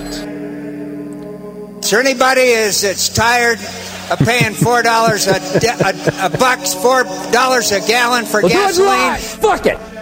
Hey! What are you trying to do? You got it, man? I got it, man. Are you ready? Here it is. This is Garfunkel and Oates, and it's called "Fuck Me in the Ass" because I love Jesus. Are you ready? Yeah. Here we go. We have one other one for you. Oh, I've heard these. Do you these guys know chicks. what God's loophole is? Does anyone? Anybody? No. Anybody? It's when uh, girls stay virgins till they're married, but have anal sex instead. Which uh, we thought was an interesting uh, topic, so we wrote a song about it. Yeah. All my life, I've been good to what my mom and dad and God say I should. Go to church and Bible school to live by God's rule. So whatever people tell me that the Bible tells me, I will do. Walk the halls of high school with my purity ring. Unlike those other girls, I got my morals in check. It was easy to do till I got a boyfriend. And pardon my French, but he's cute as heck. Made a pact to keep my hymen intact. And Jesus and I are tight. Never learned about the birds and bees. I was taught to keep an aspirin in between my knees. Cause the Bible says premarital sex is wrong. But Jason says that guys can't wait that long. I don't wanna lose him to someone who'll do him. I need to figure something out. Well, there's a loophole in the scripture that works really well. So I can get him off without going to hell. It's my Hail Mary full of grace. In Jesus' name we go to fifth base. Oh, thank you for making me holy. And thank you for giving me holes to choose from. And since I'm not a godless whore, he'll have to come fuck me in the ass because I love Jesus. The good Lord would want it that way. Give me that sweet sensation of a throbbing rationalization. It's just between you and me. Because everyone knows it's a sex that God can't see. It's hard to be as pure as me, to resist the urge to lose my vaginal virginity, to wait until my marriage bed to give my husband my unsullied maidenhead. So take your cock out, shove it in my ass, fuck me until you come. Oops, I mean, let's join our souls and unite our bodies and fly with the wings of God. Whatever you do, don't touch my clitoris. If you ring Satan's doorbell, God can't ignore this. No prophylactics when you put it in. Cause birth control's for sluts and it's a sin. I've emptied my bowels and laid out the towels. I'm ready for romance. Now I'm praying to the power that's the highest. But of all of my holes, this one's the driest. But we can't procreate if we anally copulate. And God's okay with sodomy, but only if you're straight.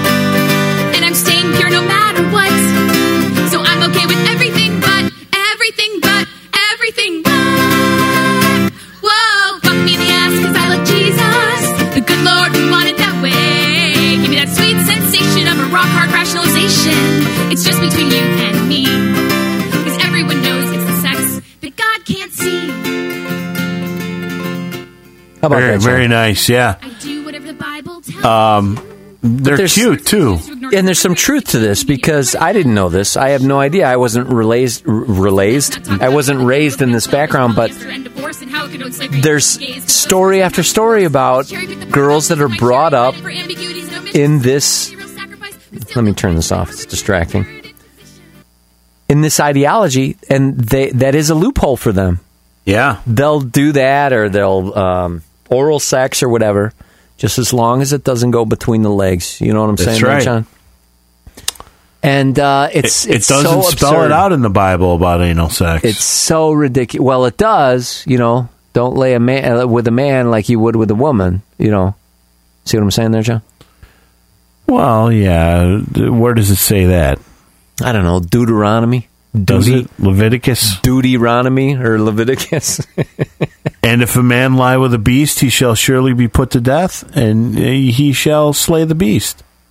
yes. And if a woman approach unto any beast and lie down thereto, thou shalt kill the woman and the beast, and shall surely be put to death. Their blood shall be upon them. Yeah, that's bestiality. Man. Yeah. Come on. I'm just saying. I don't see it. All right, moving on to politics. Don't John. commit adultery, uh, fornication, every sin that a man doeth is without the body, but he that cometh, thith, committeth, fornication sinneth against his own body. Um, doesn't say anything about anal sex, so. Yeah. Yeah. The Bible doesn't, however, spell it out for anal sex. There are no specific specific verses that say that anal sex between a married couple is a sin. There are verses that deal with homosexuality, but not a married couple. I believe that if it were a sin, God would have included it with the others he mentioned. But since the Bible is silent on the issue, there is a debate among Chris- Christians regarding this. This is from uh, the website uh, christiannymphos.org. yeah. What does it say about the men? Is, is that are you sure it's Deuteronomy or is it? Yeah, I'm maybe you're sure. right. I have no idea. Ah, yeah. Uh, uh, uh. You got more uh, religious? No, I'm done with religion, and I went to pull up my NSA story, and it says you've reached the outer limits as we update our website. So I can't get to that. That's just great. Love the editors. Thank you. You know, this is why I got to get back to cutting and pasting. Yeah. like Phil does, cutting and pasting into a notepad. Right. Yeah. But uh, just to highlight NASA, summarize NASA, not NASA, the NSA, and what they're doing, and this, what's his name? Edward Snowden. Yeah. Yeah. Um, couple of things here, John. I think Ron Paul said it very well. He said um, they're charging him with treason, and treason is sharing secrets with the enemy. And what Snowden did was he just told the U.S. public that, hey, your government is eavesdropping on your telephone calls, your internet, and all your text messaging.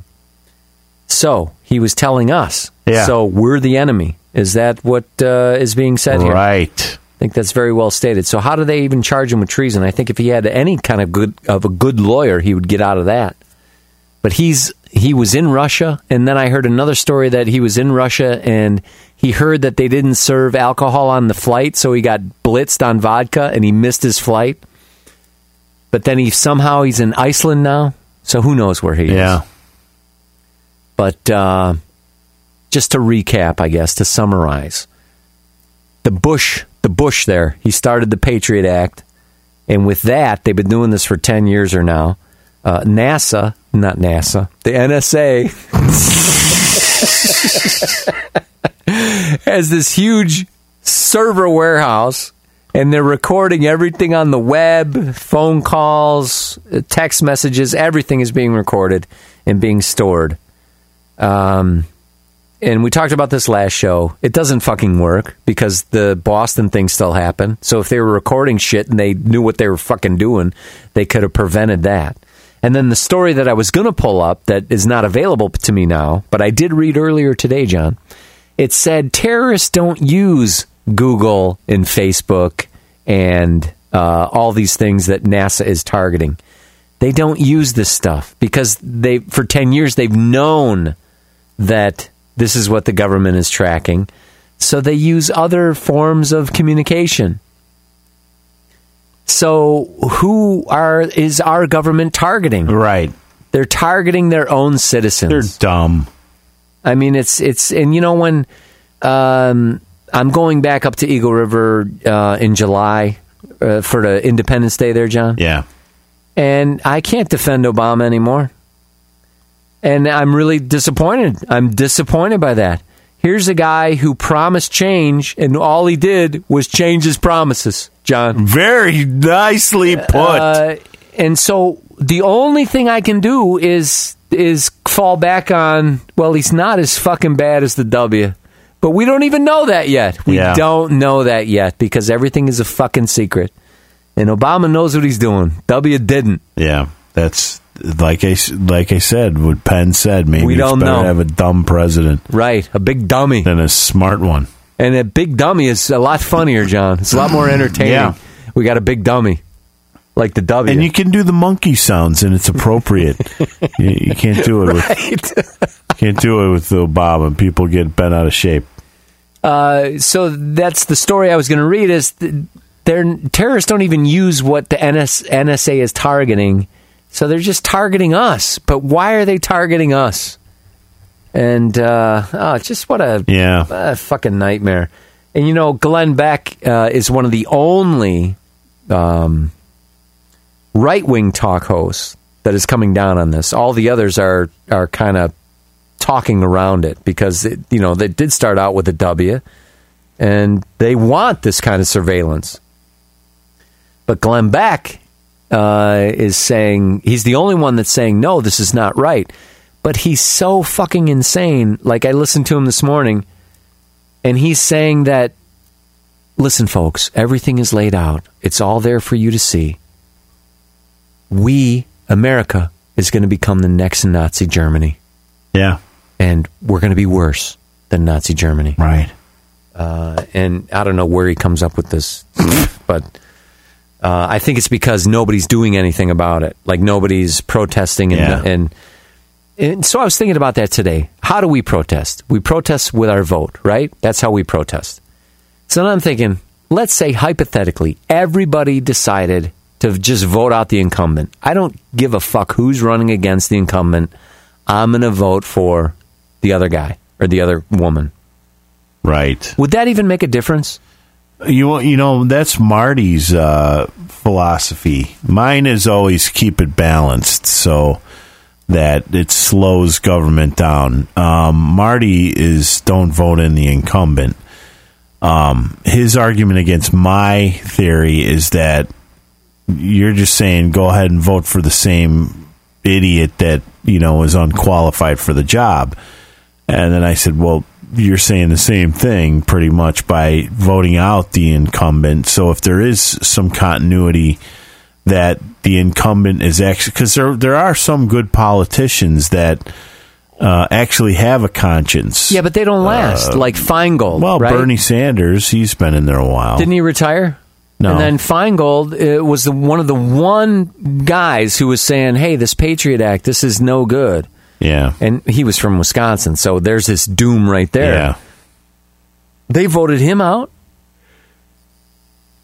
I don't know. I think the only way it, it might be voting, you know, incumbents out and and voting for the next guy and making it so that they can't develop this, you know, scare them enough to the point where They oh, I guess working we for really got to work for the people instead of sitting in there in Corporations. and getting all this money to yeah. Because like in the UK, they only get like a they get like a hundred and fifty grand cap or something. I don't know. Somebody would have to set me straight on that, but it's like they get like a hundred and fifty grand cap to to uh, to campaign on, and that's it. You know, here it's unlimited, and you can get money from whoever you want. Uh, I don't understand that at all. Yeah. So who knows what the solution is? I don't know. Maybe it's armed revolution. Who knows? Um, but the funny thing is, uh, when I find these NSA stories, what I do is I uh, forward them to my email address, and I put like the episode number two seventy nine, and then I put NSA. So now, are they tracking me now because I'm I'm emailing myself about the NSA? Am I now on their watch list? Look out. Who the fuck knows? I don't know. I read this other great article that said law breaking is part of the evolution of society. Lawbreakers are important for moving things forward. So, for example, when we talk about pot, pot is against the law, but the people who broke the law and smoked pot and figured out what the benefits were from pot, and now pot is becoming more acceptable and it's medical marijuana, and we just talked about this, eventually it's going to be legal again. Yeah. If it wasn't for those original lawbreakers, none of this would have happened. And when you have this kind of um, um, uh, invasion of privacy and this this security that they have eavesdropping, where theoretically nobody's going to be able to break the law in the future um, because they have all this information. You're not going to be able to evolve as a society anymore. It it it stops the evolution of society. I wish I had the article because it was much more eloquent than I am summarizing it. Um, but I can't find one good idea or good reason for this idea. Not one. And it's about terrorism. Oh, so the terrorists don't Yeah. get us.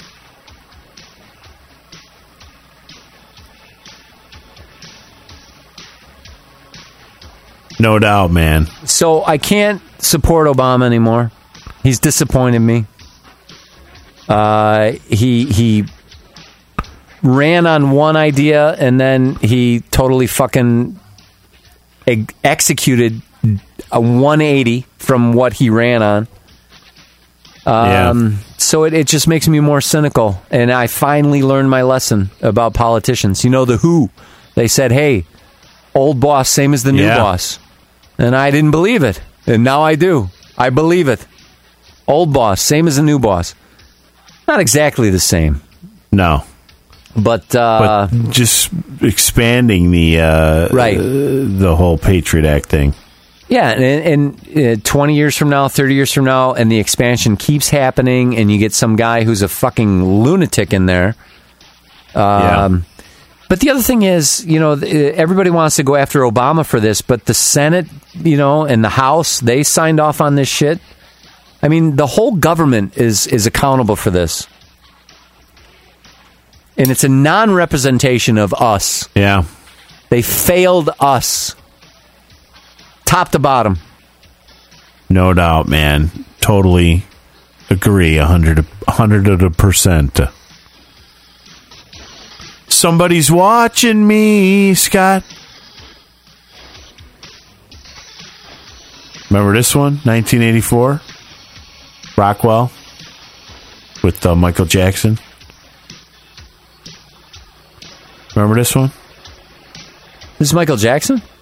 It's uh, Rockwell with Michael Jackson in the background, doing the He's doing the uh, chorus. All right, John. Well, that's all I have for 279.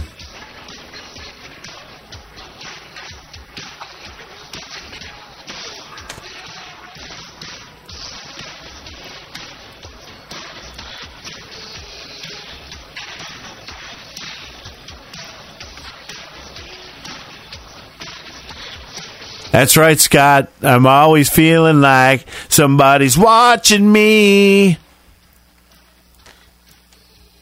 Right? That's right, John. That's right.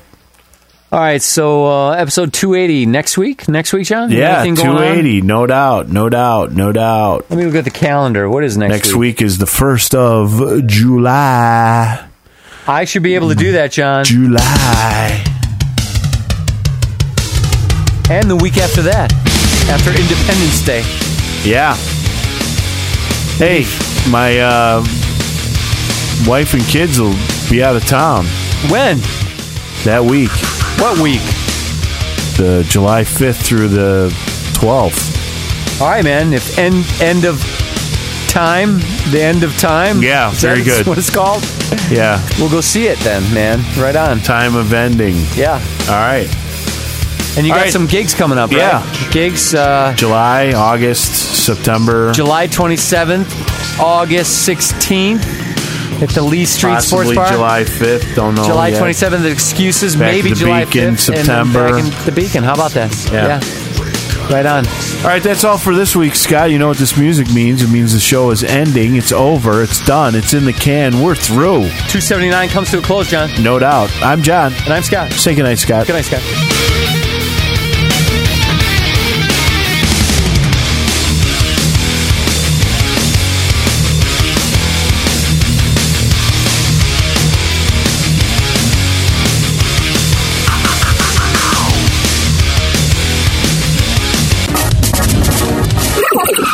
Listening to John and Scott. On Total Talk Nonsense.